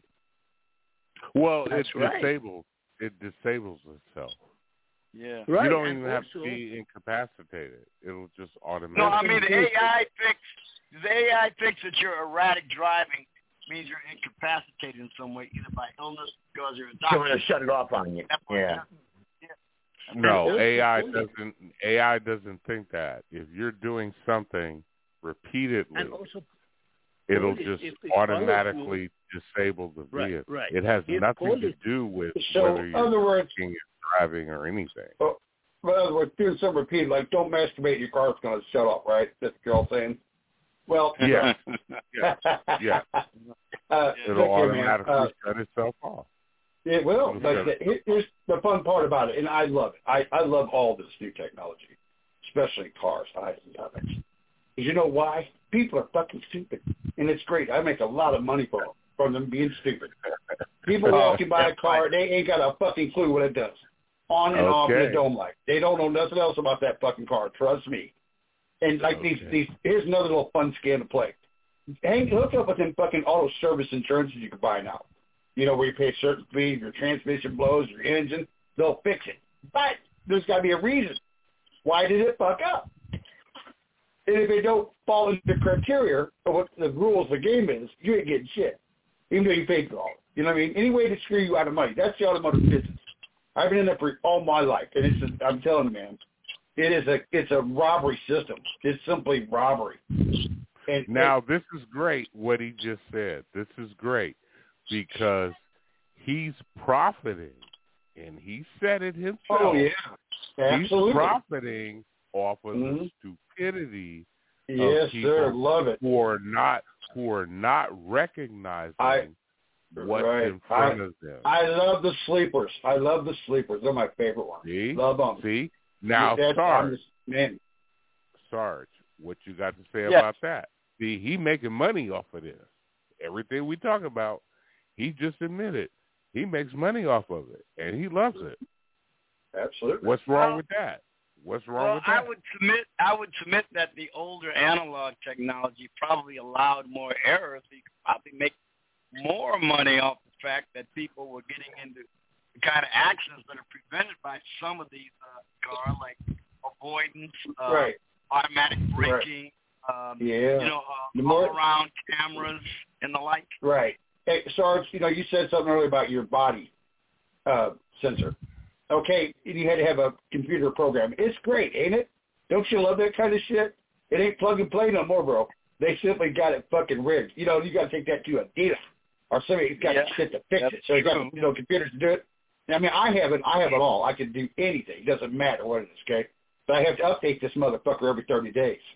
This computer system that tests these cars and shit, they got to get updates every thirty days. And you know, I got a lifetime guarantee with with the service I'm going through. I mean, I have to pay for it, but most mechanics do have to pay for that service.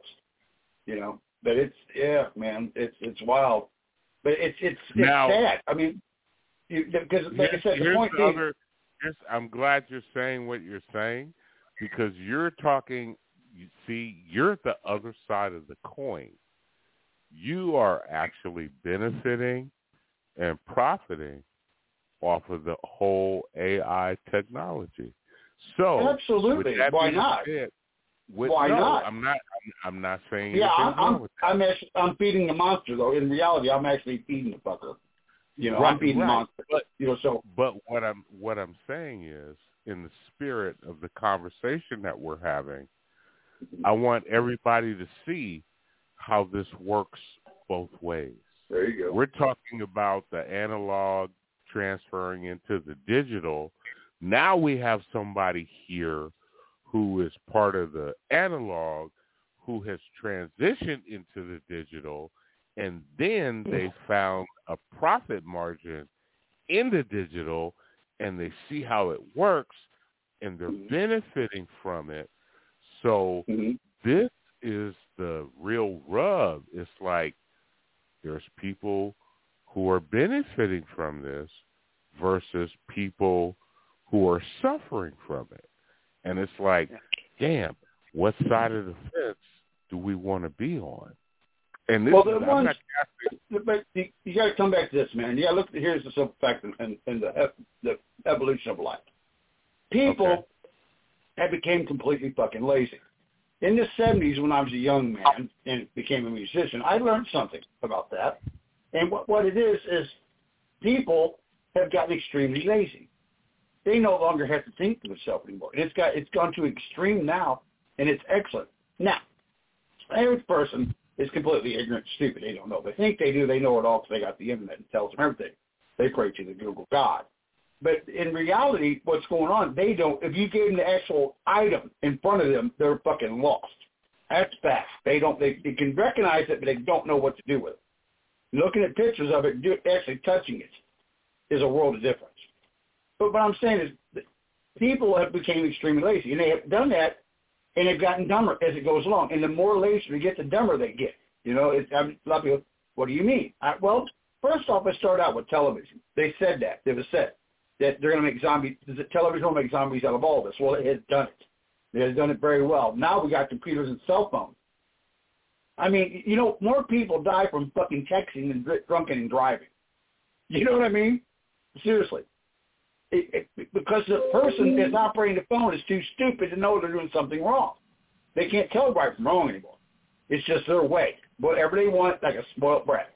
See how we got like videos on women being Karens now and all this trying to tamper shit? There you go. That's what it is. Spoiled child can't get its way, it throws a fit. And that's why I- we I mean- have such a bad deal.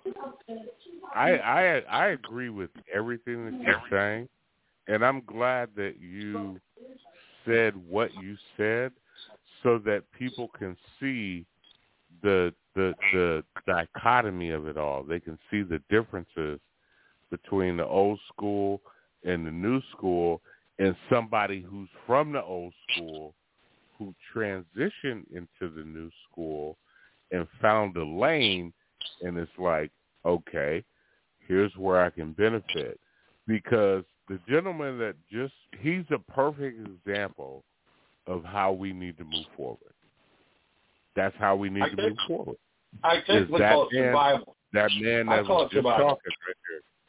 Well, mm-hmm. I'm just saying though, I'm giving you your flowers because when we're it. talking about when we're when we're talking about all right, well, how do we change things? You just gave us the answer. You just gave us the answer. That's how you do it. The way that you're doing it. That's how it's going to work.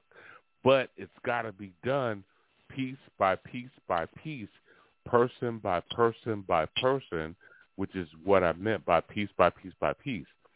People have to understand what you already know. That's You know what people have else? to understand. I know the answer too. I know the ultimate answer to fix it all. Crazy, huh? The ultimate answer? You really want me to tell you what it's going to be? Yeah. The ultimate, the ultimate answer is you got to fight the beast, and the only way to fight the beast is to do the same thing the beast is doing. The Uh-oh. beast is like a big, a big suction. It, it's constantly sucking. It wants more. It wants more. But what you do is you cut it off. And what I mean by doing that way, the American people can do it. And fuck this government up really badly. Stop spending money.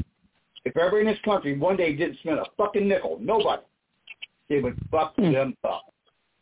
Hey, everybody, we got about five minutes left until they cut off the show, and we're going to be going into overtime, the, the extra Yes. hours. We got five Can minutes left, so hang on, hang on. So, it hang on, hang on. Time out. Uh, 657-383-0616, press 1, and uh, if you want to get on, okay? So if you hang up, you won't get back in. All right, go ahead. All right. Me- you so- want me to go? Yeah. Do you want me to go Sure. ahead? Yeah, sure. The latest news is Donald Trump got almost 414,000 votes in North Carolina. Nikki Haley got 218,000 uh, votes. But Nikki Haley right now uh, saying he's not, she is not backing down and she is going all the way. So this is the latest news information for your listeners. Go ahead, please. Why, can I ask a question, everybody? Somebody give me an answer. Why does Nikki Haley look like a used up crack whore? Why is that? Is it just me? No, it's not just you. that woman is downright scary. I mean, she's got more makeup on it. She, she's got more makeup on it than Tammy fucking Bakker. Uh, if the shoe my man, my sure man, he did not, he did not say Tammy Bakker. Ooh wee. Now you're dating yourself, and I'm only saying that because I'm a little bit older than you. You said, did you say Tammy Faye Bakker? Yeah, I did. And you know what? I'm telling you right now, if we Oh, dug her up, if we dug her Oh. up, she would be completely preserved. She would not Oh, have my rotted one bit. Ain't no bug's going to be able to eat through that shit. You see what I'm saying? How many? Ain't going to happen. How many? Uh, How many people on this phone know who Tammy Faye Bakker is? Well, wait a minute now. If, if he's dated by mentioning Tammy Faye Bakker, damn, I bet better, better not say nothing about Julius Caesar. Oh, you don't start. Jack You LaLanne. don't, you don't know Julius. Oh, yeah. Caesar. Jack Wayne, fuck yeah, he was a man. Get out of here. He died early. Yeah. He died young. Holy as a motherfucker dropped dead. Damn, imagine that. Who are you talking about? Who did you say? Jack LaLanne. Jack LaLanne. Yeah, Jack Man, I used Oh, to yeah. watch. I was. I used to go to my grandmother's house when I was a kid, and we would watch Jack LaLanne at six o'clock in the morning before Yeah, I in that Love Lucy. jumpsuit. In that Before jumpsuit I Love. Wasn't it cool? Yeah, yeah. He's great, man. He's, he's Oh so- my God. Dynamo. That man was a God, dynamo. we now we sound like dinosaurs. Let's stop that. Stop it. Stop it. Don't don't But- forget Captain all right. Kangaroo after that. You know, that what? and- you know what? I ain't gonna stop it because I earned every fucking wrinkle. Thank you. That's right. You paid your dues, goddammit, and you deserve to have them extolled. Who was Absolutely. who As- was who As was being other the as being the oldest as being the oldest person here, I think I earned my my stripes as a dinosaur. Okay, that's cool. That's cool because you know we gonna give you your flowers. You And look, you you have gotta remember, to you gotta remember one thing though. Now, if we let these clowns forget the past and act like it never existed, then what they'll tell us is this crazy, insane bullshit now has always been the norm, and we cannot Well- allow that to happen. No, we we, ain't never allow gonna allow that that to to happen. happen, Sarge. So we we ain't never must gonna allow that to happen. continually make references to the past when at least people made an attempt to put logic as predominant. They at least believe Right. you should attempt to make logic and reason your uh, uh, your your your premier reason for uh, uh, figuring out solutions to problems. That's Right. not true I agree. anymore. That's not I true agree. anymore. It's I magical thinking has taken its place. Magical thinking. Uh, Fifty the an hour minimum wage will cure all the problems in the United States. This is magical thinking, and leftists, cultural Marxists, and progressives are enamored of it. Okay, we're not getting into that. Here's what I wanted to ask you. But you know it's true. Who who was the guy after Jack LaLanne that was really popular on television, and he had the bushy afro? The uh, Bob Ross. Bob Ross. Oh, you talking about the, Uh, the little fruity guy, the fruity guy? Bob Ross. Yeah, No, he yeah, was. He yeah. was straight. No. He was straight. Bob Ross, man. Are you talking about who? No, the painter, Bob No, Ross? I know No, he's you- talking you're about. I talking can see it about- right my eyes Richard. right now. Richard, hang on. It it was it was Richard Richard Simmons. Simmons. Yeah. Simmons, yeah, that's That's it. Simmons, yeah. Yeah, he he's Okay. a pretty. He's, he was just interviewed recently. He's still a wacko one, but uh, yeah. Is he still alive? Yeah, he's a Is he. Oh, yeah. alive? Yeah. Yes, he is. Yep. He's alive. He's. And he, I don't, I don't know, but I heard that he was going to do. He did the transition shit. What is Yeah, that? I always knew. I always knew it was as fruity as juicy fruit. Yeah. Wait, wait, wait. Transition. What what did he do? He transition He's a chick man. He's a chick. He got a chick cut. Yeah, you got a Oh. chick slit. Yeah, Oh. He had it a- inside out now. With Oh. auto injectors for lubrication. He had a Uh-huh. lopedick off of him. Yeah.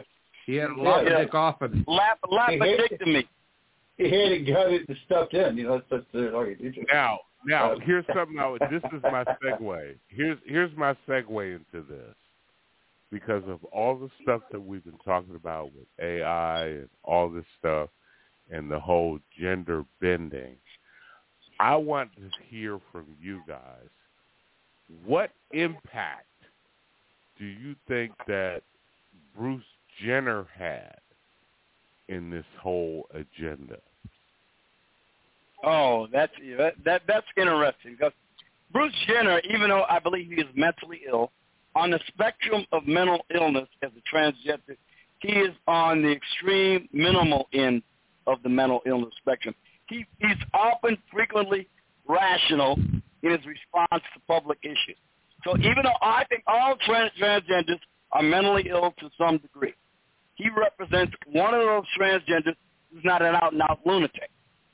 And I think what his impact on the public conversation is that he understands there are certain things about his predilection that are problematic to reason and to culture. So that's what I think he's at on it.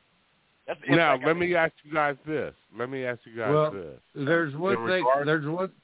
There's one. Go ahead. There's one thing. There's one thing about Jenner that uh, I can live with. Okay. Bruce Jenner is not pushing himself or the agenda onto anybody. That's right. Yeah, he is. That's absolutely Yeah, he true. That is no, he doesn't. And I No, he believe doesn't. He it's talks also about spoken it from his point very of view. much against No. the this is- uh this these surgeries for kids and stuff like that Yeah. and very vocal about being And against that. definitely in sports. And definitely in sports. He's definitely against that. He understands the advantage, even as an older man, as a former athlete, a premier world athlete, even an older man like him would have over most women in sports. So, you know, I mean, I'm saying that, you know, look, I think he's mentally ill. I think all transgenders have a degree of mental illness. But his, like I said, he's not forcing it on anyone. And unless he just happens to think just presenting yourself as a transgender is promoting it or pushing it off on someone. Okay, that's one argument. But to the extent that uh, that's not factored in, I think he's the kind of transgender is possible to live with. Now let me ask you guys this: the trans now, because I didn't know if Bruce Jenner was, because I get confused with all this shit because they keep coming up with different names. So Pronouns. I'm like, I'm like, okay, I know what transsexual is. That's when you get a sex change. Transgender, and correct me if I'm wrong, because I'm I'm trying to educate myself on this. Transi- transgender is when you're actually male or female, but you're pretending to be male or female. You're Right. gender fluid. there are- That's another term there for it. Gender excuse me, fluidity. Search, search. Can I talk, my What the friend? You know, gender fluidity? What the hell is that? Gender. There are 50 names. I mean, doctors graduated from University uh, of New York, for example. They have to learn these 50 different Yeah, genders pronouns. in order to be passed the test. Otherwise, they would not. I mean, this is the most craziest things that we have seen in the planet today. I mean, or, or somebody say, "Oh, call me son, uh, son uh, X Y Z," or somebody say, "Call me Miss," uh, or somebody call me uh, whatever. I mean, there's so many names that I I personally read it, but I can't remember all of it. It's, it's, it's too complicated and it's too vagus and it's really indeed is bullshit. Go ahead. Okay, so let me ask you guys this. Let me ask you guys this. In the whole discussion of AI, which we were talking about, going from analog to digital, how prominent is the role that this whole LGBTQT plus the whole damn alphabet, transgender, transsexual, how prominent of a role does that play in conjunction with the whole transhumanism thing, meaning digital, analog to digital. Now we don't identify with male or female. Is mm-hmm. that related in any way? Well, you know, well, look, it may One actually thing- fit if you think about it, and I'll tell you why it fits. Because AI is a, is a simulacrum. That's what it is. And now with AI, we can make a simulacrum of the sexes. I mean, oh, they get, you can assign a robot with certain characteristics that are considered to be feminine or masculine, and it really, it really actually fits in when you think about it. Because what, what do you think being a transsexual is? You, be- you become a, a simulacrum of a woman. You're not a woman. You're like uh, you're like some sort of grotesque approximation, approximation that can never be a woman because the chromosomes cannot change. Well, with AI, you can literally mechanize and make a simulation of a woman mechanically, digitally, Ah. digitally, digitally, Well, some of mechanically. Them, some of them are born like hermaphrodites, but although there's a uh, analog is never going to be put on the shelf. You still have to have analog because analog can handle currents and voltages that Yeah. digital components cannot handle. Right, right. It's true. Because you, got to put like a potentiometer, you got to be able to vary it infinitely. Yeah. But Yeah, see, you can't do that whole with point, my whole point in saying that is not to separate the two. It's fusing the two together because you go from one age into another age. You don't separate the two. It's just a transition from one to the next. So when I talk about the whole um, sexual, and it's not even really sexual in that sense. I'm just talking about how people identify themselves um, from a gender standpoint. It's it's either analog or digital because you're either Well, male, about you're it. Now, now think female, about it. you're Think about it. binary or non-binary. I'm gonna, I'm gonna tell Well, you yeah, something. I'm think going, about it, I'm going to prison. I'm going to prison, so let y'all know. Well, well, let's think What? about it. You could take a bunch of traits. You look. You Yeah. can take a bunch of traits that you consider classically feminine or masculine. You can digitize them. You can assign them into a program. You You can take whatever it is, whether a man or woman, you can assign them to the program. Then you design a machine that can assimilate this data and become a sort of a, like I said, a simulacrum of a woman Yeah. or a man. So it all fits. I mean, if you think, if you look, if you think you can turn a man into a woman, why can't you turn a machine into a man or a woman? All you got to do is give it the appropriate data. Of course, you can never do that because human nature is so unique and so individual, just like a fingerprint. It is impossible to do. But you can make it look like a simulation of it, and they can do that all day long. It's just Now, programmed there- wait data. a minute. There was there's there's a woman on the line. I want to hear what her thoughts are about this. Well, uh, well, you can do it with a man too. Laurie, you don't want to hear what she got to say. Yeah, I do. You can do it with a man too. Man or woman doesn't matter. It's all data. It's all programming. But it's your old fault 'cause I'm going to prison. So that's that. I'm blaming everyone on the show. Now you keep I mean, I'm- saying that. Why you keep saying Yeah. that, bro? Why? Well, you I just saying wrote a, I, I just wrote a parody. You guys were talking about, you know, the sex switching and, you know, dicks getting cut off and all that stuff. So I wrote a parody song, a Simon Garfunkel song. And, uh, Uh-oh. you know, so this song's going to send me to prison because I'm going to record it. There's no doubt about it. I'm going to be in the studio tomorrow recording this record. And I'm going to burn it on a glass disc, which is about $700 glass disc. And I'm going to send it to, I'm going to send it to my promoter and see what they can do with this. They're going to, they're going to shit a brick, but I want to publish it. And it's, you know, it's a sad song. It is. It's not. It's not funny. I mean, really, it's not a funny song, which most parodies are. But you, you remember that song uh, "Darkness" by Simon Garfunkel? Remember? Yeah, Hello, sure, darkness, sure. my Yeah, old yeah, friend. Remember that yeah, song? yeah. yeah. Sound of silence. Yeah, Sound of Silence. Sound right. Silence. Right. So I kind of changed a little bit. It says here, it says, "Hello, penis, my old friend. We will never be together again. Oh I'm my fucked God! in the head. Nobody knows what I said. Yeah, why not? Fuck, I love it. I think it's great. God.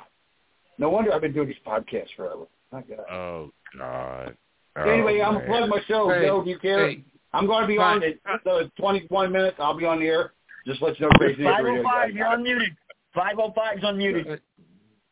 Hey, I, let, let me let let me let me jump in here, unrelated to the to the subject, sir. Who are you?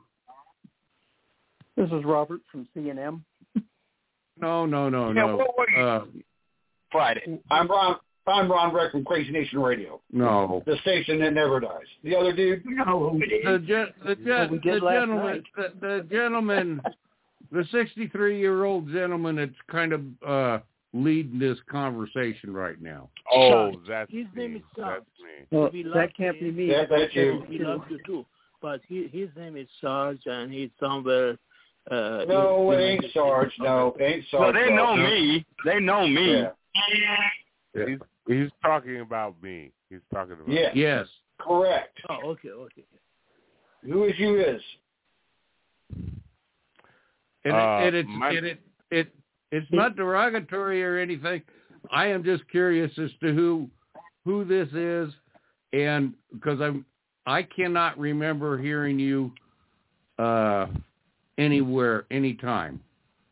But Yeah, I like what you're saying. I like. I like how you're I like huh? Yeah, just give us a pronoun. That's all we need is a pronoun. Oh God, sorry, really, man. I'm I'm well, look, I'm I've known him. For, I've known my- him from my- ten years back, and my- I think my- he was a robot then. I think he's a robot today still. Still has a Bianchi, strong voice. Bianchi, I can't do that, Dave. Bianchi, stop doing that shit.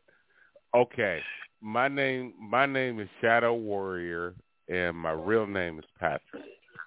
That's my real name. Hey, Well, hey, good to meet you, Patrick. Patrick. Patrick, hey, Um, good to meet you. Patrick. I invite you to tune into my show on Sunday nights as well, Lucid Libertarian with Lori Ann. You'd be welcome because you've been we've been having a great conversation with you tonight, and I am not familiar with you, so uh, good to meet you.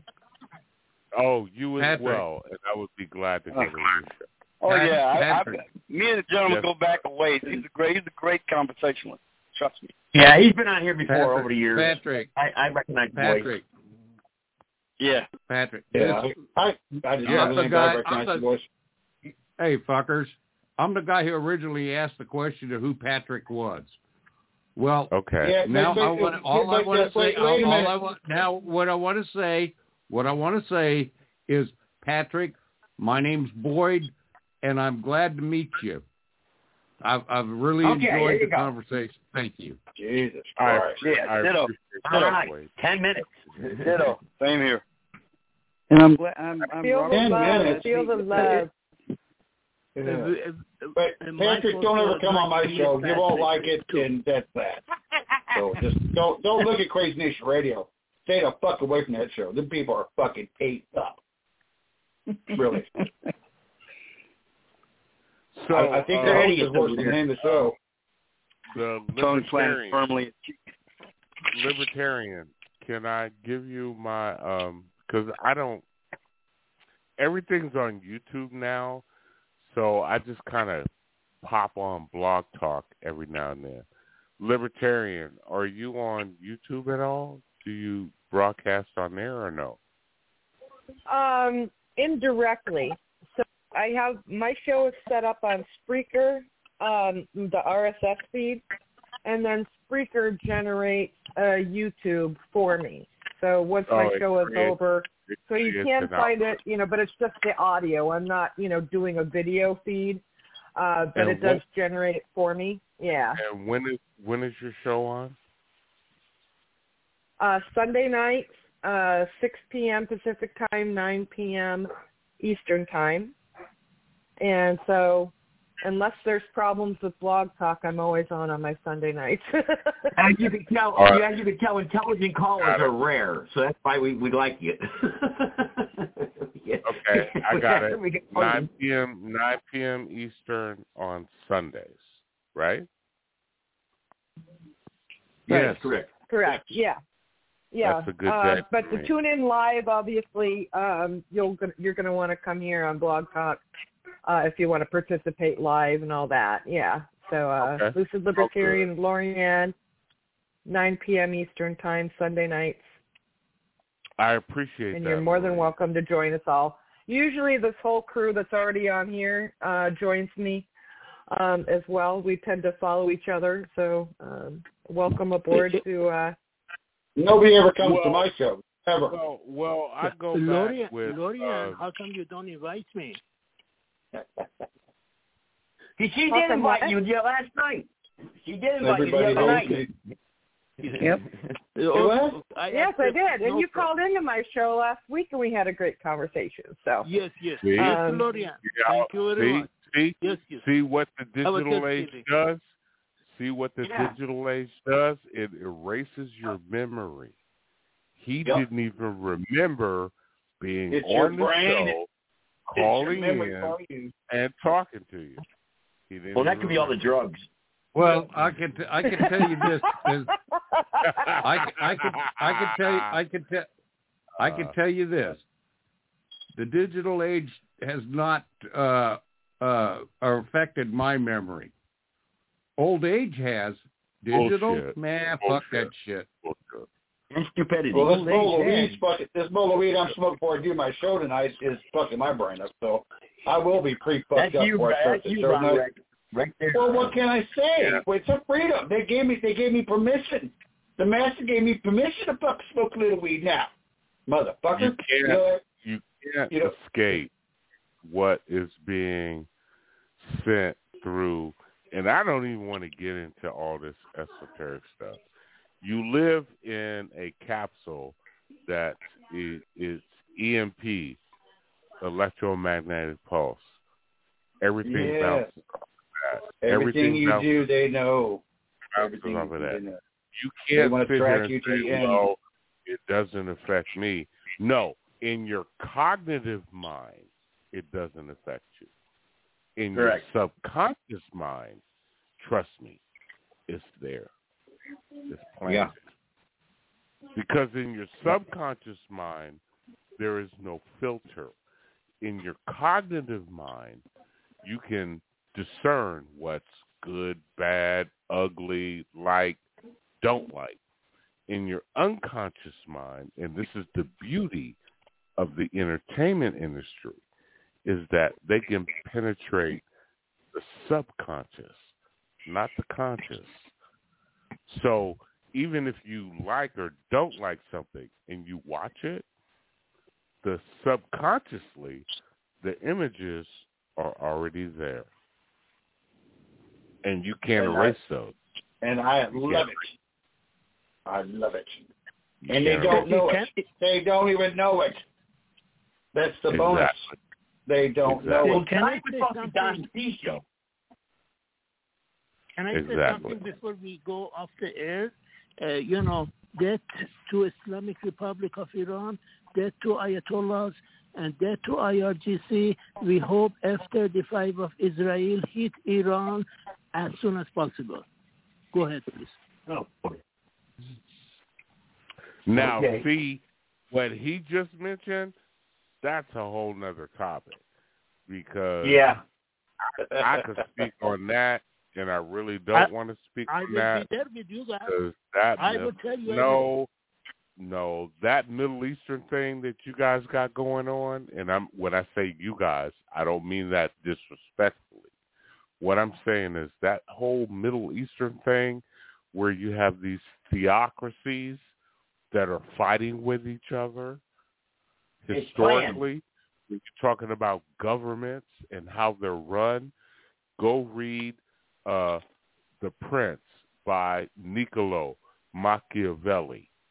Go read that. It's only it ain't even a hundred pages. When he talks about theocracies, you understand how that works. And then you understand why what's going on between uh Islam, Christianity, the Moors, going back to What about the two Khan. Babylons by Andrew Hislop? Yeah, the two Babylons by Andrew thing. Hislop. It's Yeah. the same thing. It's the same thing. You understand why that thing is going on because that religious turmoil, that's a fight that can never be won. Nobody That's right. ever Patrick, gonna win that one. Patrick, my Yep. friend, in Iran, Yeah. they don't want Islam anymore. Islam ruins life of the uh, 90 million Iranians, and we are sick and tired of Islam. We are sick and tired of uh, Ayatollahs. We are sick and tired of the Gestapo uh, fascist police of uh, uh, Ayatollahs. And, and uh, people in Iran don't read anymore Quran. And, and Okay, so what, what, what are they practicing now? What are they practicing now? Right now mm, it's only 10% maybe Muslim, ni- uh, uh, 90% by name maybe. But as soon as the freedom comes to Iran, people of Iran will change to Christian nation because they have no sick and tired of Islam. Islam Okay. what Well, let me ask you for, this. for good. What's the fruit of Islam? fruit of Islam is war, major wars, and, and now they have 50 miles of the massive, uh, uh, you know, missiles inside their arsenal. They want to uh, uh, uh, annihilate, you know, uh, Israel, uh, NATO, and many other uh, places that Americans are there. We are sick and tired of it. We don't want that. Right, but we but Iranians brother- are- sick. but my and brother, tired of it. Like, that's been going on for over that's been going on for over two thousand years. No, no, no, no, Yeah. no. Don't tell me that. Uh, Salami. we had What? 2,500 years of kingship. We have the Cyrus the Great. Cyrus the Great captured the, you know. Uh, No, no, no, no, Mike. He's talking about the Middle East. He's talking about the Middle East. It's been going on for two thousand years. These wars in the Middle East. You know. Yeah. But, That's what but, I'm but, talking but about. not with Iran. I'm talking about the Iran situation. Uh, yes, uh, No. maybe You can't, he- you can't, you can't talk about Iran and exclude Iraq and exclude Yemen and exclude all these Muslim countries that partake of that same doctrine. You can't just isolate Iran because if you want to talk about Iran, then we need to talk about the Shah of Iran, who was propped up by the United States and then deposed and then put back in office by the United States. If we want to go back in history, come on, come on, work with me. Yep, yep, yep. Okay. CIA. Yep. No, Come no, on. No. That okay, two thousand five hundred of kingship we had in Whether Iran, and we had no problem. We had we had a good time. We have But it's always been times that too. way. What But- you're talking but- about, what you're talking about is biblical. We can read Yeah. the Bible, and we've been going through this thing in the Middle East since the Hebrews were slaves in Egypt, and then they were extricated from Egypt. They were freed, as we're told. We don't know, Yeah. but the The history books tell us, Iran the, the slave catch- But hundred wait a minute. But wait a Three minute. Hang on, hundred Mike. times in Bible. I'm not. I'm not trying to tell you about your history. I'm just trying to tell you what the history books are telling us, and the Bible's telling us, and then we can recite this in the Quran as well under uh, Muhammad, who is the prophet, who is similar to Jesus Christ.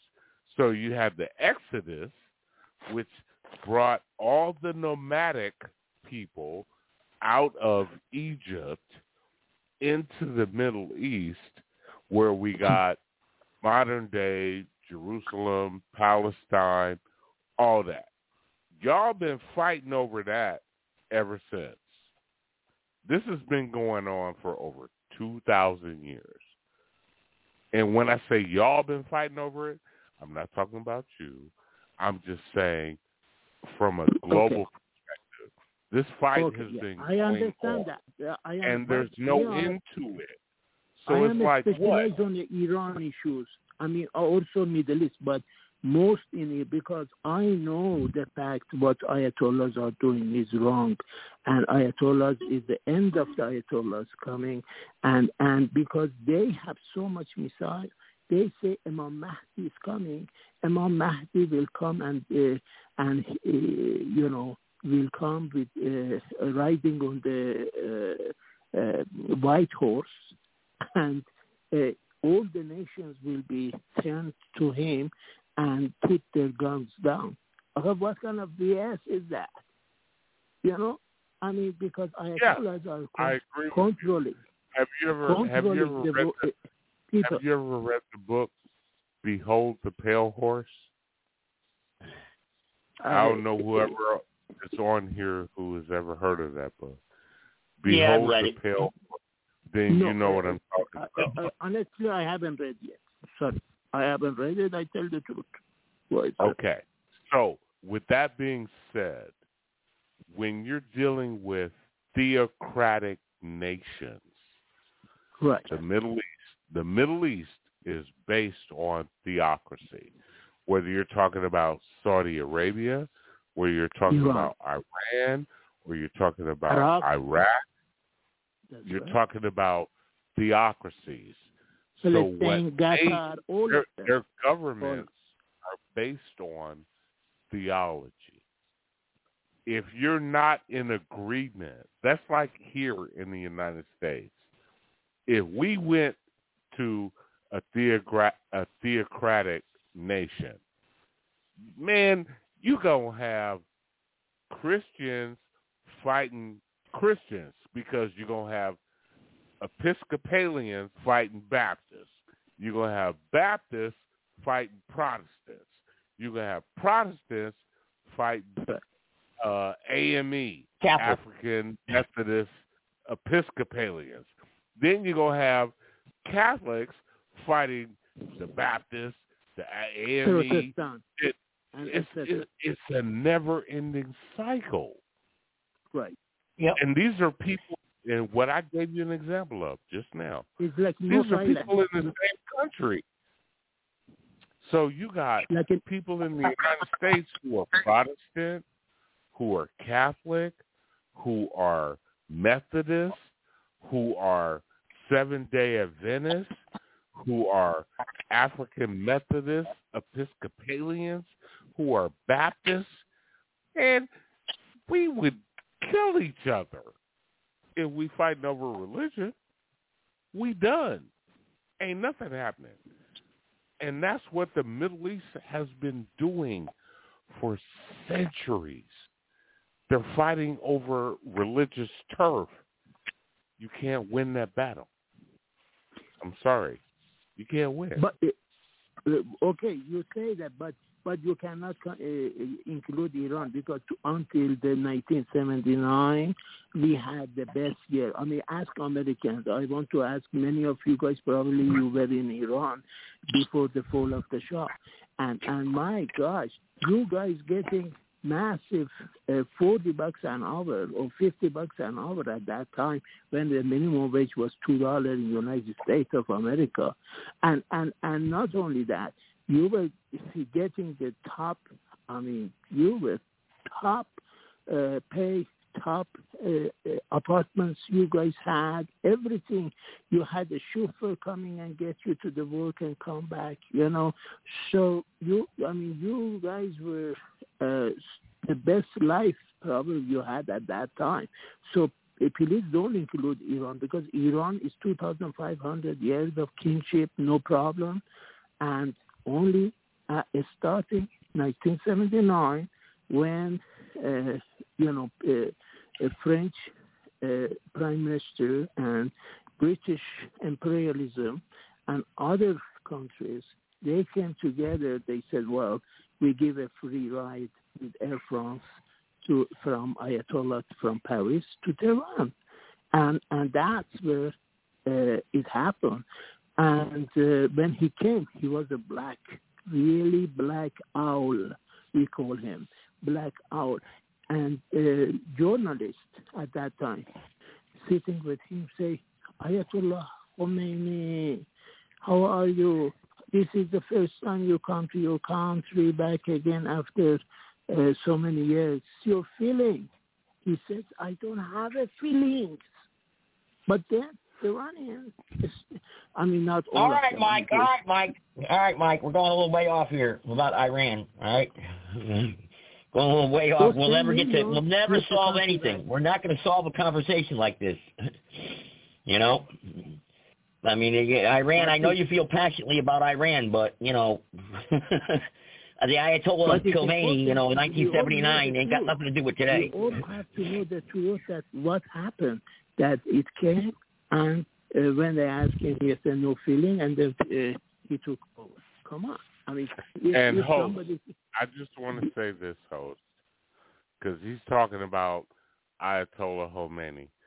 Does he even know that the Shah of Iran, a Shah of Iran, who was put in position after World War II, deposed, and then put back into position in the late 60s by, I don't know if it was the LBJ administration, and Sarge would probably know this.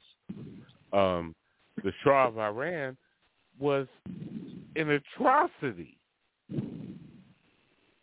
He was a, he was holding public Yeah, Sarge- executions. Sarge would know and all I this. know we don't. Sarge- And I know we don't want to go down this rabbit hole because that's where we're going with this.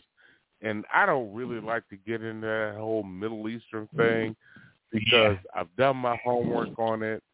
I know how it works, and that's why I told him when you're dealing with governments that are theocracies, it's always going to be a disaster. Always. Yeah, argument. Niccolo Yeah. Machiavelli in The Prince told you that. You can't, when you're dealing with theocracies, basically, in order to change it, you just have to kill everybody off. Now, it sounds brutal. It sounds it sounds really inhumane. That's what God did in the Bible. but he, but it Right? makes sense. It makes sense. You have to kill off the whole bloodline in order to get the theocracy to work. It's not going to be some sort of democratic thing where, you know, you got a Senate, you got a Congress, we sit and talk, we bullshit each other, we have dinner together, we make deals. It don't work that way because one side is dying for Allah, the other side is, damn it, it's all about Jesus Christ, and never the twain shall meet. So I'm gonna leave it at that. I'm gonna leave it at that. Let me tell you, Patrick, one thing. Yes, it was. Uh, Dr. can we Dr. not Mohammed say we Mossadegh. did? Mossadegh was in charge, and then yes, the Shah uh, uh, went uh, came to United States, I think, uh, and then All right, Mike. re- All right, yeah. All right, Mike. Yeah, let's right just he, yeah. All right, he came to the United States. That's good. We'll we'll cover that subject another night. You know, just we don't want to go this late in the show down a rabbit hole. You know, with the Iranian history because it's No, going to create but, I mean, argument. you have to know the truth. Yes, he, he's right. He he is to this point right, but that actually happened. Dr. Muhammad Okay. Mossadegh was in charge, and then they Yeah. they didn't want him, and then yeah, Shah went and came back, and then exiled Dr. Muhammad Mossadegh, and let's put it that way to the end for tonight, my friends. All right. Okay. There we go. Whew. Sarge didn't even get into that one. Every yeah, we- everybody take a deep breath. Everybody take a deep breath. I'm I'm wondering where Lorianne is because she don't say nothing. Yeah. She just kind of pops in.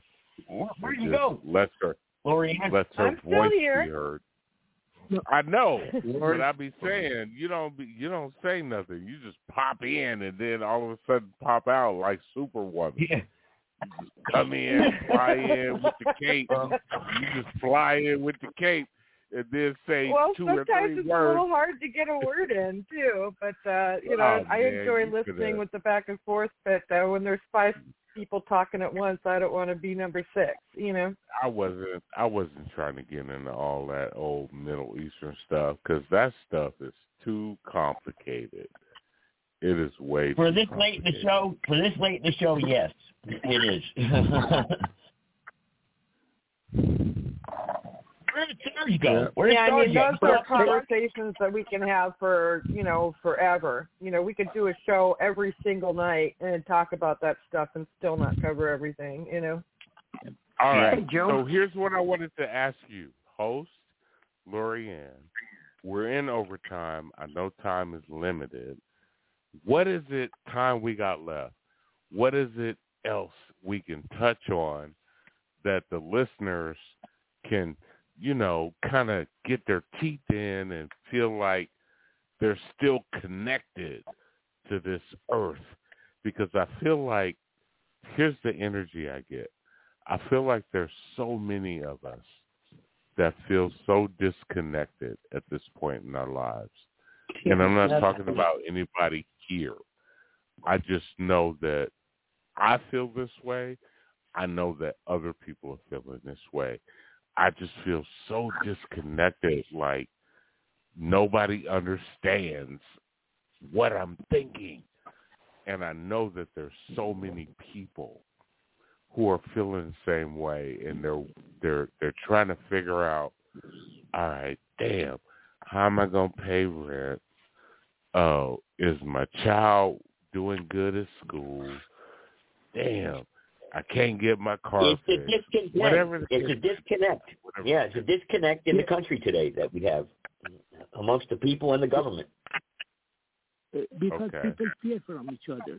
Then, then we, you know, say uh, uh, you don't know your neighbor because everybody fear from each other, and the system does that because they want us to be separate. Because otherwise, if we uh, know each other like what we know here, so everybody will be awake up, and everybody will understand what the hell is going on.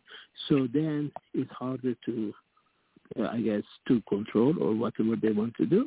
But, uh, you know, when we all escape from each other, then it's easier to What about you, Lorianne? What's your thought? control. I think Well, that yeah, I the wanted, disconnect is I on to hear purpose. from, I wanted to hear from Lorianne. Okay, you- well, I won't answer think then, since I was do? asked and then other people start talking and don't allow me a chance to answer. But okay, go on. Go ahead, go. We, well, I didn't know. We, we, I was wondering where you were. I said, "Where are? Where did she go?" And then you jumped in right when we started talking. So go ahead. You got the floor. Go ahead. Lorianne's got the floor. Everybody, go ahead. okay. I was going to say this disconnect is on purpose. Um, Mhm. We're so because we're so much more easily manipulated and controlled when we feel disconnected from our fellow man, from our humanity, from our spirituality, um, from this earth, uh, disconnected from the consequences of our actions on others, uh, disconnected. Um, you know, we are just so much more easily manipulated when people are isolated and alone. And I don't know how many times I've talked with people where we're having conversations like this, you know, but they're, you know, out, you know, outside like in the real world. And, you know, these are people that, you know, all they watch is CNN or whatever. And sometimes it's like when you do break through, it's like, wow, I can't believe I'm actually talking with somebody that's thinking the same way I am and that it's okay for me to say it without judgment and stuff like that. Yeah. And it's like, exactly, like that's what we're missing. That's the point, you know. That's what that's what these globalists want. They want us to be so disconnected from each other that we lose our own power. We feel worthless. We feel insignificant. Um, we are disconnected from from our creator and the power we really have and we minimize ourselves i mean that's a that's a they're it's working you know their psyops all of that stuff is working and it's working very very well Amen. Anybody else? Couldn't have said it better myself. I couldn't have either. Bravo, Lorian. Hey, Robert, what, what do you think? You, Robert, you've been quiet. Wha- wha- What's going on? well, I, I've I've been quiet because I've been doing exactly what Lorianne is. I'm, I'm listening, and um, essentially, Joe, I, I wanted to say thank you for last night. After my show didn't work, we all kind of gravitated to you. So I wanted to thank you for that. You're welcome. As always, no problem. So, but I've I've just been listening, and I I agree totally with what Lorianne just said. we we're all feeling disconnected, and one of the things that I've noticed um, with Blog Talk Radio and what's going on with with Blog Talk Radio, I think what's happening with Blog Talk Radio is an overt attempt to try to ke- keep us disconnected, whereas we're trying to reconnect with all of our shows. You might be right. You might be right. What do you think, Lorianne? I think he's got something there. I think I didn't even think about that.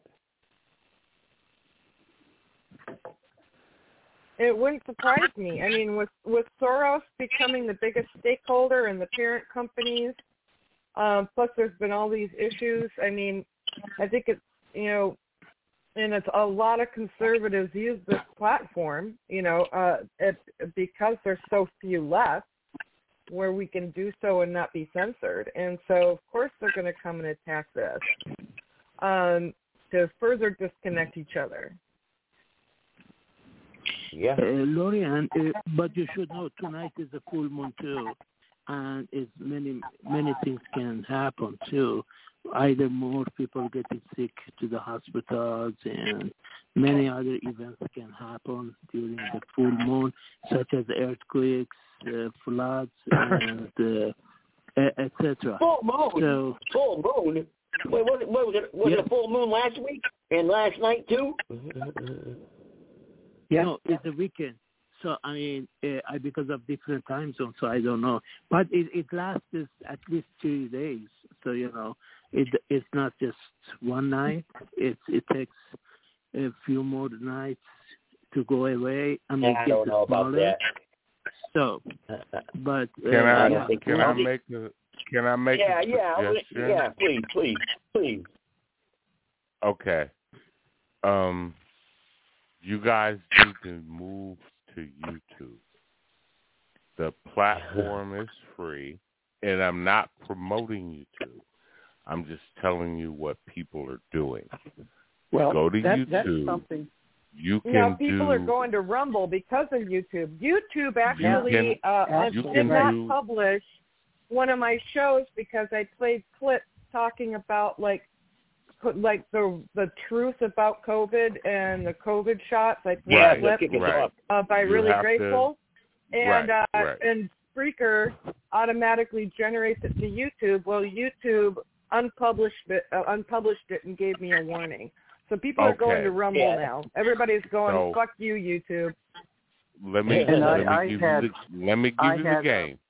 Let me give you the game whole- on YouTube. I had Go a whole ahead, channel sir. on YouTube uh, for about ten years.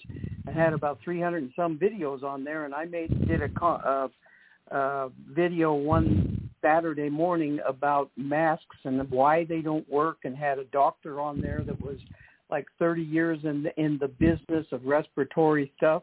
And I got kicked off of YouTube for that, and they banned me and took all of my vi- videos off. So I went to Rumble.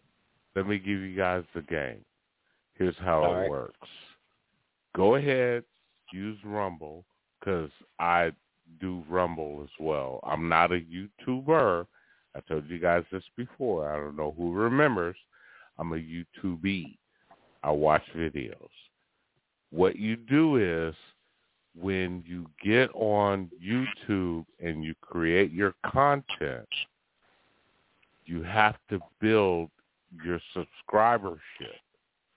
Once you do that, then you can venture off into what it is that you really want to talk about and what you really want to say.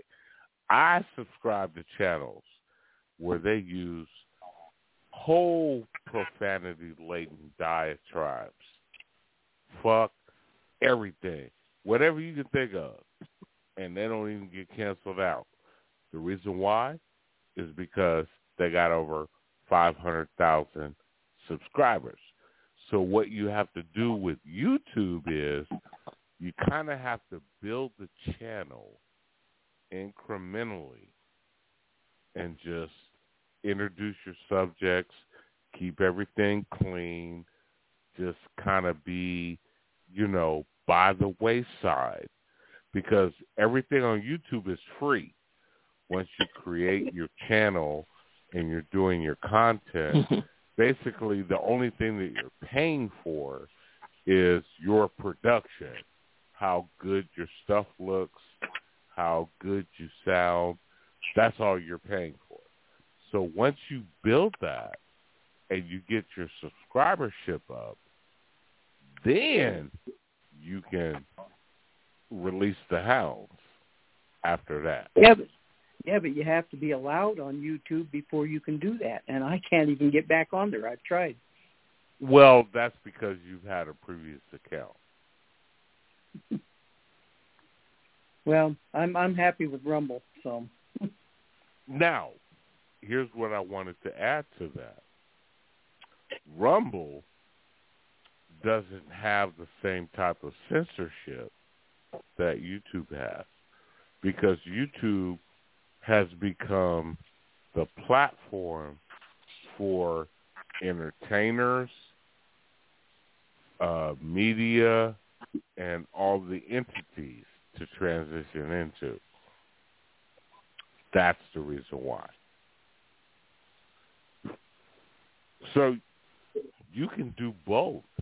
You can build your Rumble, then transition into YouTube, just create a channel and just post videos. Don't have to be nothing serious. Don't have to be nothing controversial. Just They got check phone your lines. YouTube got phone lines. You got phone calls. Yes. Yes. Really? Yes. I didn't know Yes. that. YouTube, you can do everything on mm-hmm. YouTube, and it doesn't cost you any money. That's why you hear anything. about.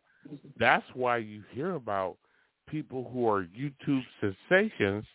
Now all of a sudden, they're making all this money because they get over a million followers. They you, you can have a call in line. You can have all of that on YouTube. All of that. I'm a YouTubee, not a YouTuber. I call in on YouTube shows all the time, but it's just cooking shows and sports shows. Yeah, they, they it's toll free numbers that you get with your YouTube account, and you just have what you have to do is you just have to build it. Once you build it, and you get that subscribership, Right. man, you are good to go. You are good to Yep, go. I'm telling it. y'all, I'm giving y'all the game. except for go except for YouTube, except for YouTube doing the shadow ban thing. Yep.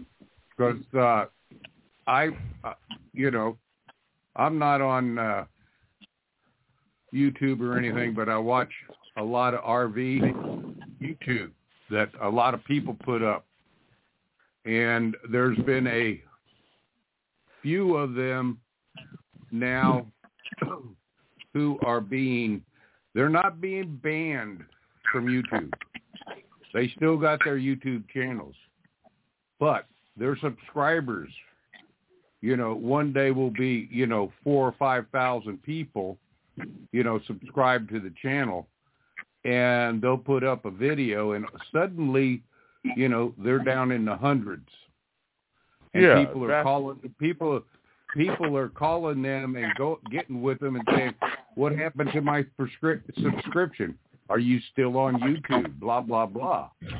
You yeah, know, so YouTube a, YouTube YouTube won't I mean you build up you know a a big following and stuff that don't matter because YouTube will take your followers and just delete them. yeah, that's just the tricks of the game. Meanwhile, while you're doing that YouTube thing, you can still do Blog Talk. You can still do Spreaker. You can still do Rumble. You can still do everything. You're not limited. All I'm saying is is that YouTube can give you a segue into something huge if you can hit the market. It's it's like anything in life. Well, if you can hit that market and get that audience, you'll be huge. Period. Well, you know, the, That's a the big same if. thing. The same the same thing with Blog Talk Radio. Okay, uh, like Ron Reck used to be on uh, on a show I years ago talk, I used that to, I had to had be hundred- on the show with I used to be on the show with Ron Reck ten years ago when he Yeah. was with uh the dude in Tennessee. I forget his name. The night show. Yep. Um who what was his name? on the night show in Tennessee. I, I can't remember. I used to be with Ron Reck. I know exactly who you're talking about. So yeah, go ahead, go ahead, move forward. I mean, it can be done on Blog Talk Radio. You know, it can, but Blog Talk Radio doesn't give you the same flexibility that Rumble and YouTube gives you. It doesn't give you the same flexibility. You just have to know how it works. That's all I'm saying. You just have to. You don't have to give up Blog Talk Radio. You can be on Blog Talk Radio. You can be on YouTube. You can be on Rumble. You can be on Spreaker. You can be on all platforms at the same damn time. It don't matter. But YouTube gives you a lot of flexibility. But the flexibility that they give you is going to be predicated on your subscribership and how often your content is viewed. So you got to put out content on a regular basis and you have to get people to view your content on a regular basis. Then your algorithm moves up so that if I'm a person, say for instance, I like to hear about politics or whatever the case may be, and you're and you're on YouTube, and I've never gone to your channel, all of a sudden you're gonna pop up in my algorithm, and it's gonna show me your thumbnail. Oh, we're talking about uh, transhumanism. We're talking about AI. Whatever you put in the header is going to pop up on my timeline because that's the shit I watch. Now all of a sudden, I'm clicking on your channel. Now I'm listening to whatever it is that you're talking about. If I like what mm. I hear, bam, I hit the subscribe button. Now you got another listener. That's how YouTube works. I had a lot of listeners, but it didn't matter after they deleted all my videos. Well, that's a whole nother program right there. So I don't know what you was talking about because evidently you was talking about something that the powers that be didn't want to be heard. Yeah, the truth. and that's how that works. And do you know? Do you guys know where YouTube is based at? I'm I'm born and bred Northern California. I'm from Oakland, San Francisco.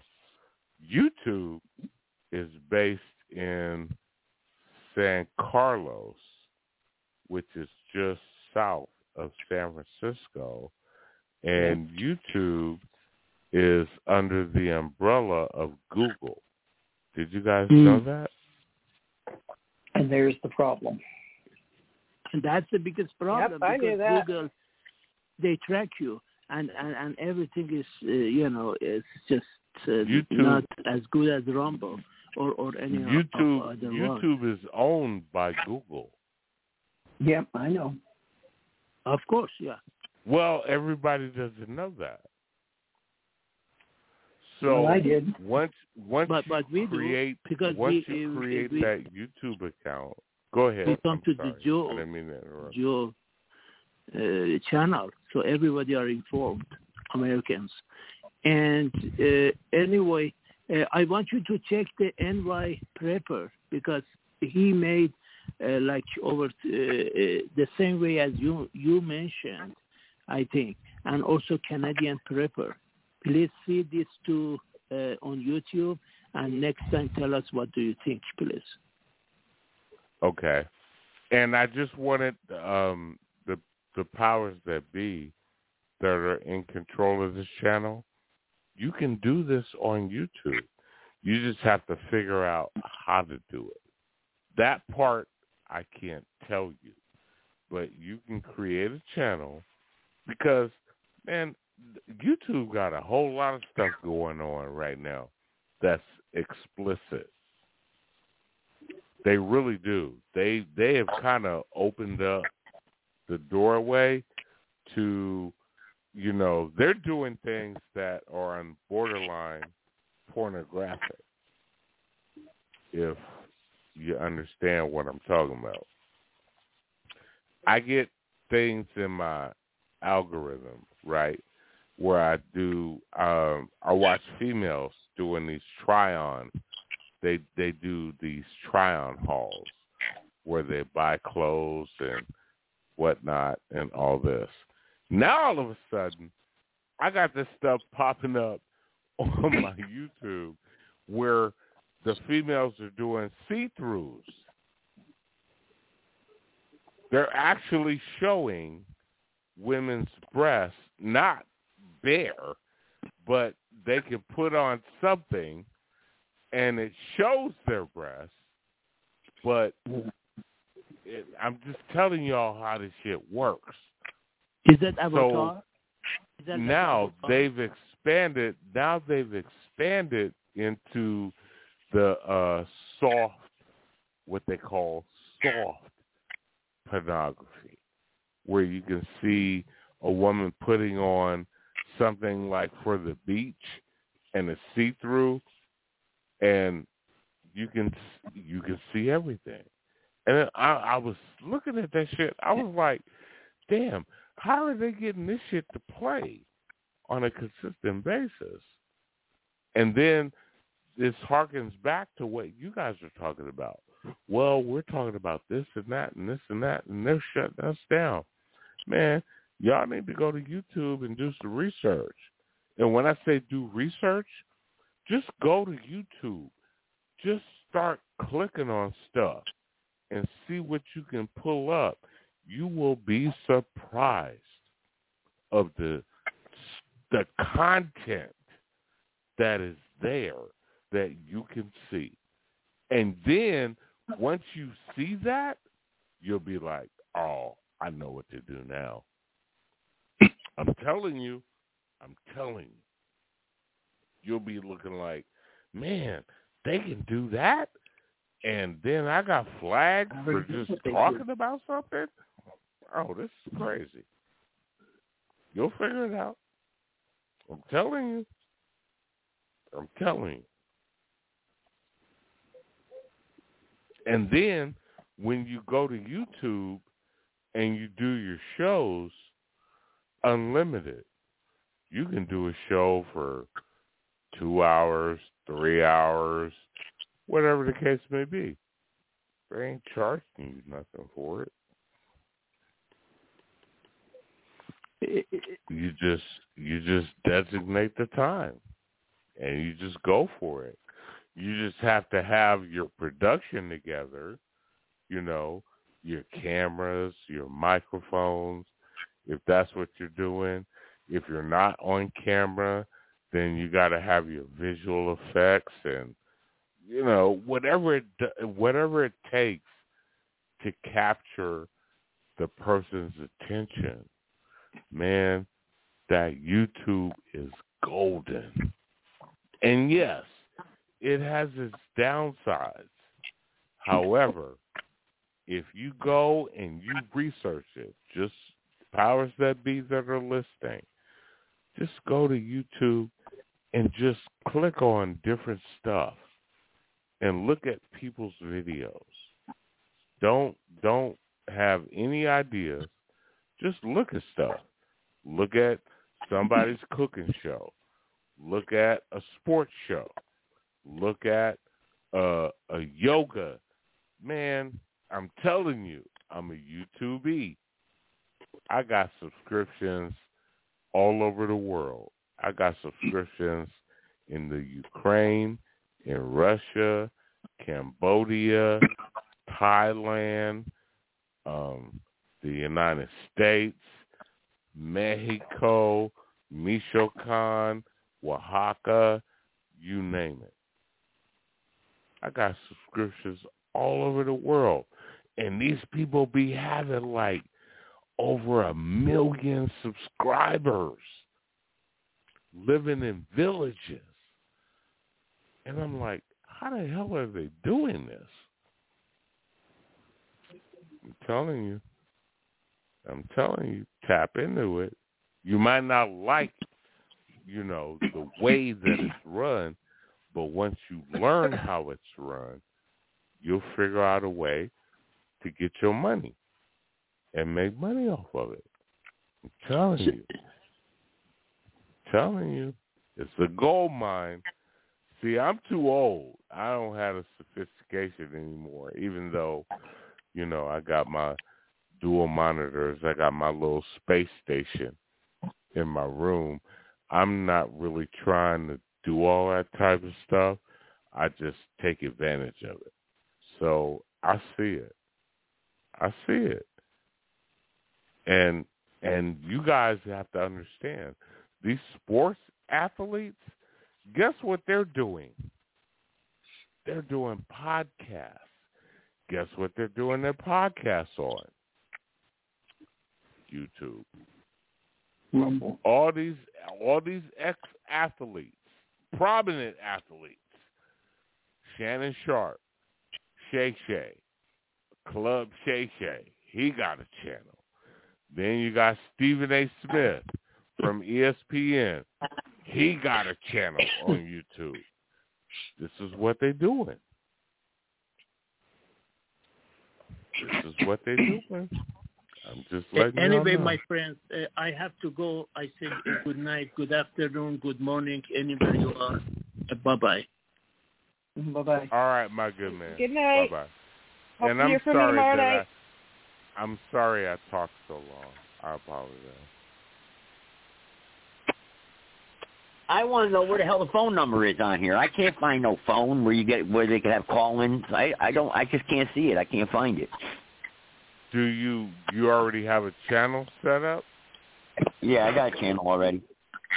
All right, you have to create a phone line. You have to How do I? How do how do you do that? see that part of it. I don't know. I go to shows and they have call-in numbers. So here's Yeah, what you do. Here's what you do. Find somebody who has a YouTube channel where they have a call-in number. They'll show you how to do it. Boom, you in.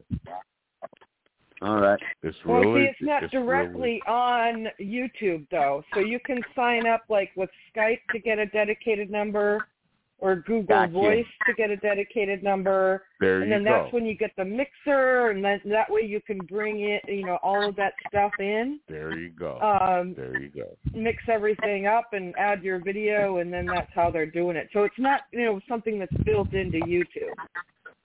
Like blog Okay, talk. but Uh, but you got to figure it out. But you got to figure it out, Lorianne. That's that's how it works. Exactly. You you work together, you figure out how it works, and then you get it hooked up. Because you guys can do this. You guys mm. can get together, and you don't have to eliminate Blog Talk. You can just transition into the YouTube sphere. You can transition into that. And then you can bring over all your listeners and then let them know, oh yeah, we on YouTube. You put in the URL and then you you let them know when you live on YouTube. Then they subscribe because as soon as you guys do that, like right now, my man, what's your channel? What's your channel on YouTube? Oh, uh, Gibson Media. I think that's the name of it. Hang on.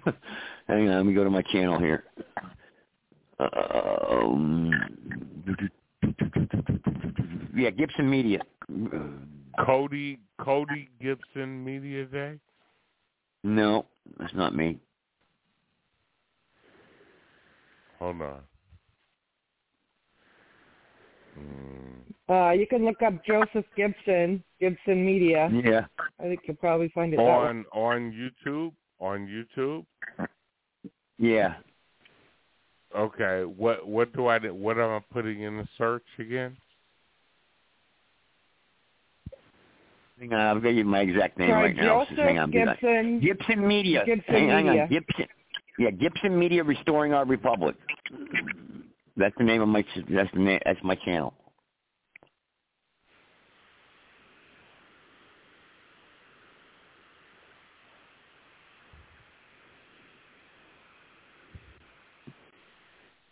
Should come and right this up. is on YouTube, right? Yep, I got it. Yeah. Yeah, you found it right, Robert?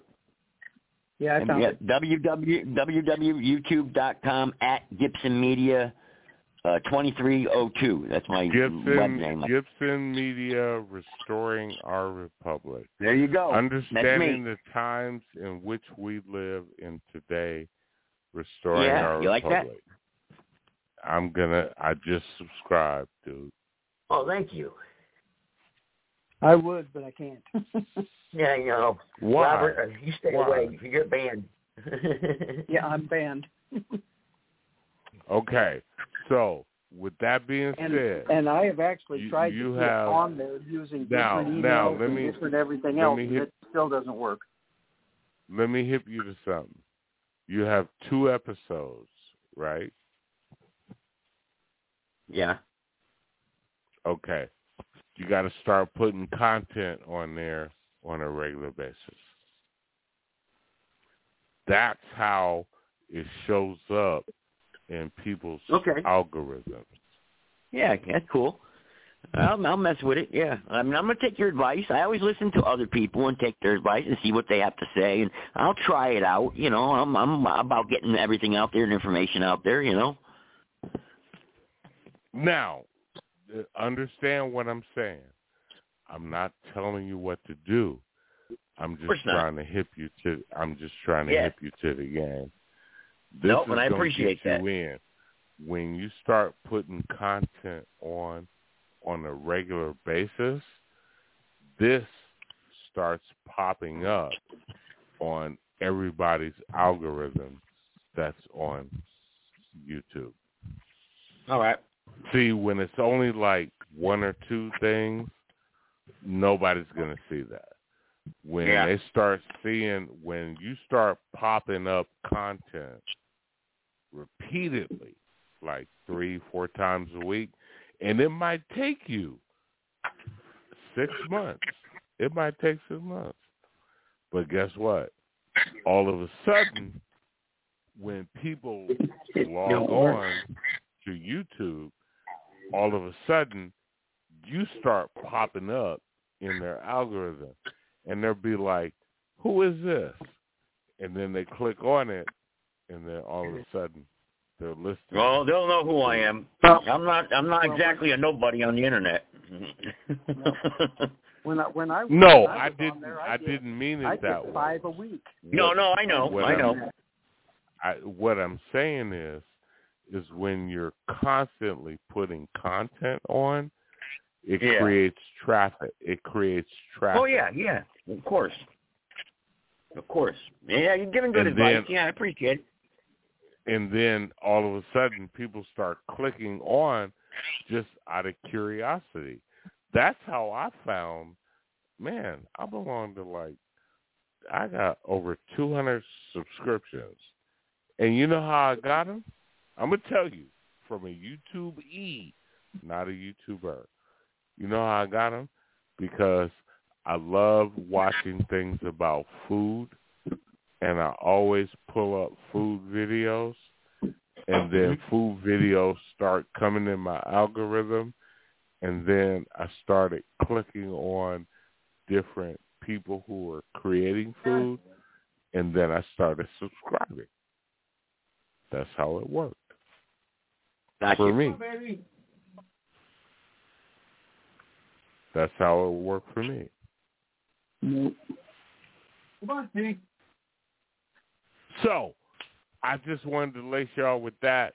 I know that we're Yeah, in man. overtime. I'm sorry. I feel like I've taken up so much time of you guys' show. Nah, you're right. And. I feel I feel bad about that. I feel Come on, like I just kind of over I feel like I over. It wasn't my show, actually. It was Donnie's show. oh, okay. Well, Donnie, my bad. My bad, Donnie. I, I don't think he's like listen, I don't think he's listening anymore. see, I filled in. See, what I did was they came over to my channel tonight because his show wasn't working. So that's what I meant by that. Oh, okay. Yeah, it's All a right. new issue that's flagging Blog Talk Radio right now. Apparently, uh, Robert's show, Conservative Nation Media, last night had the same problem where the guest lines weren't working, so people couldn't call in to the guest number. And Yeah. so, but Joe Gibson's is magically working. He's a lucky one. And then tonight, same thing with Donnie C show. Nobody could call in. Um, and so that we, we moved our way over here. And so I'm just crossing my fingers and, you know, let's place our bets if I'm going to be one of the lucky ones hear my show. You're able to hope. call in. All right. Well, I'm gonna get out of here. I appreciate you guys letting me talk, and you know, I know I can be long-winded. I don't mean to be. Um, I'm just, I'm in the same energy space that you guys are. I want humanity to be better. I want us to do better. I see what's going on. I really appreciate the fact that you guys give me a voice. Lorianne, I'm going to be on your show kicking up some dust. There you go. Uh, you already, you You're already know welcome to do so. You already know. You I'm already- just glad you to, already know uh, you know, happen. radio meet you tonight, Patrick. Um, so it's been a pleasure, and I hope that you'll tune in tomorrow night you as well. know what's, man, Absolutely. I'm coming to your show.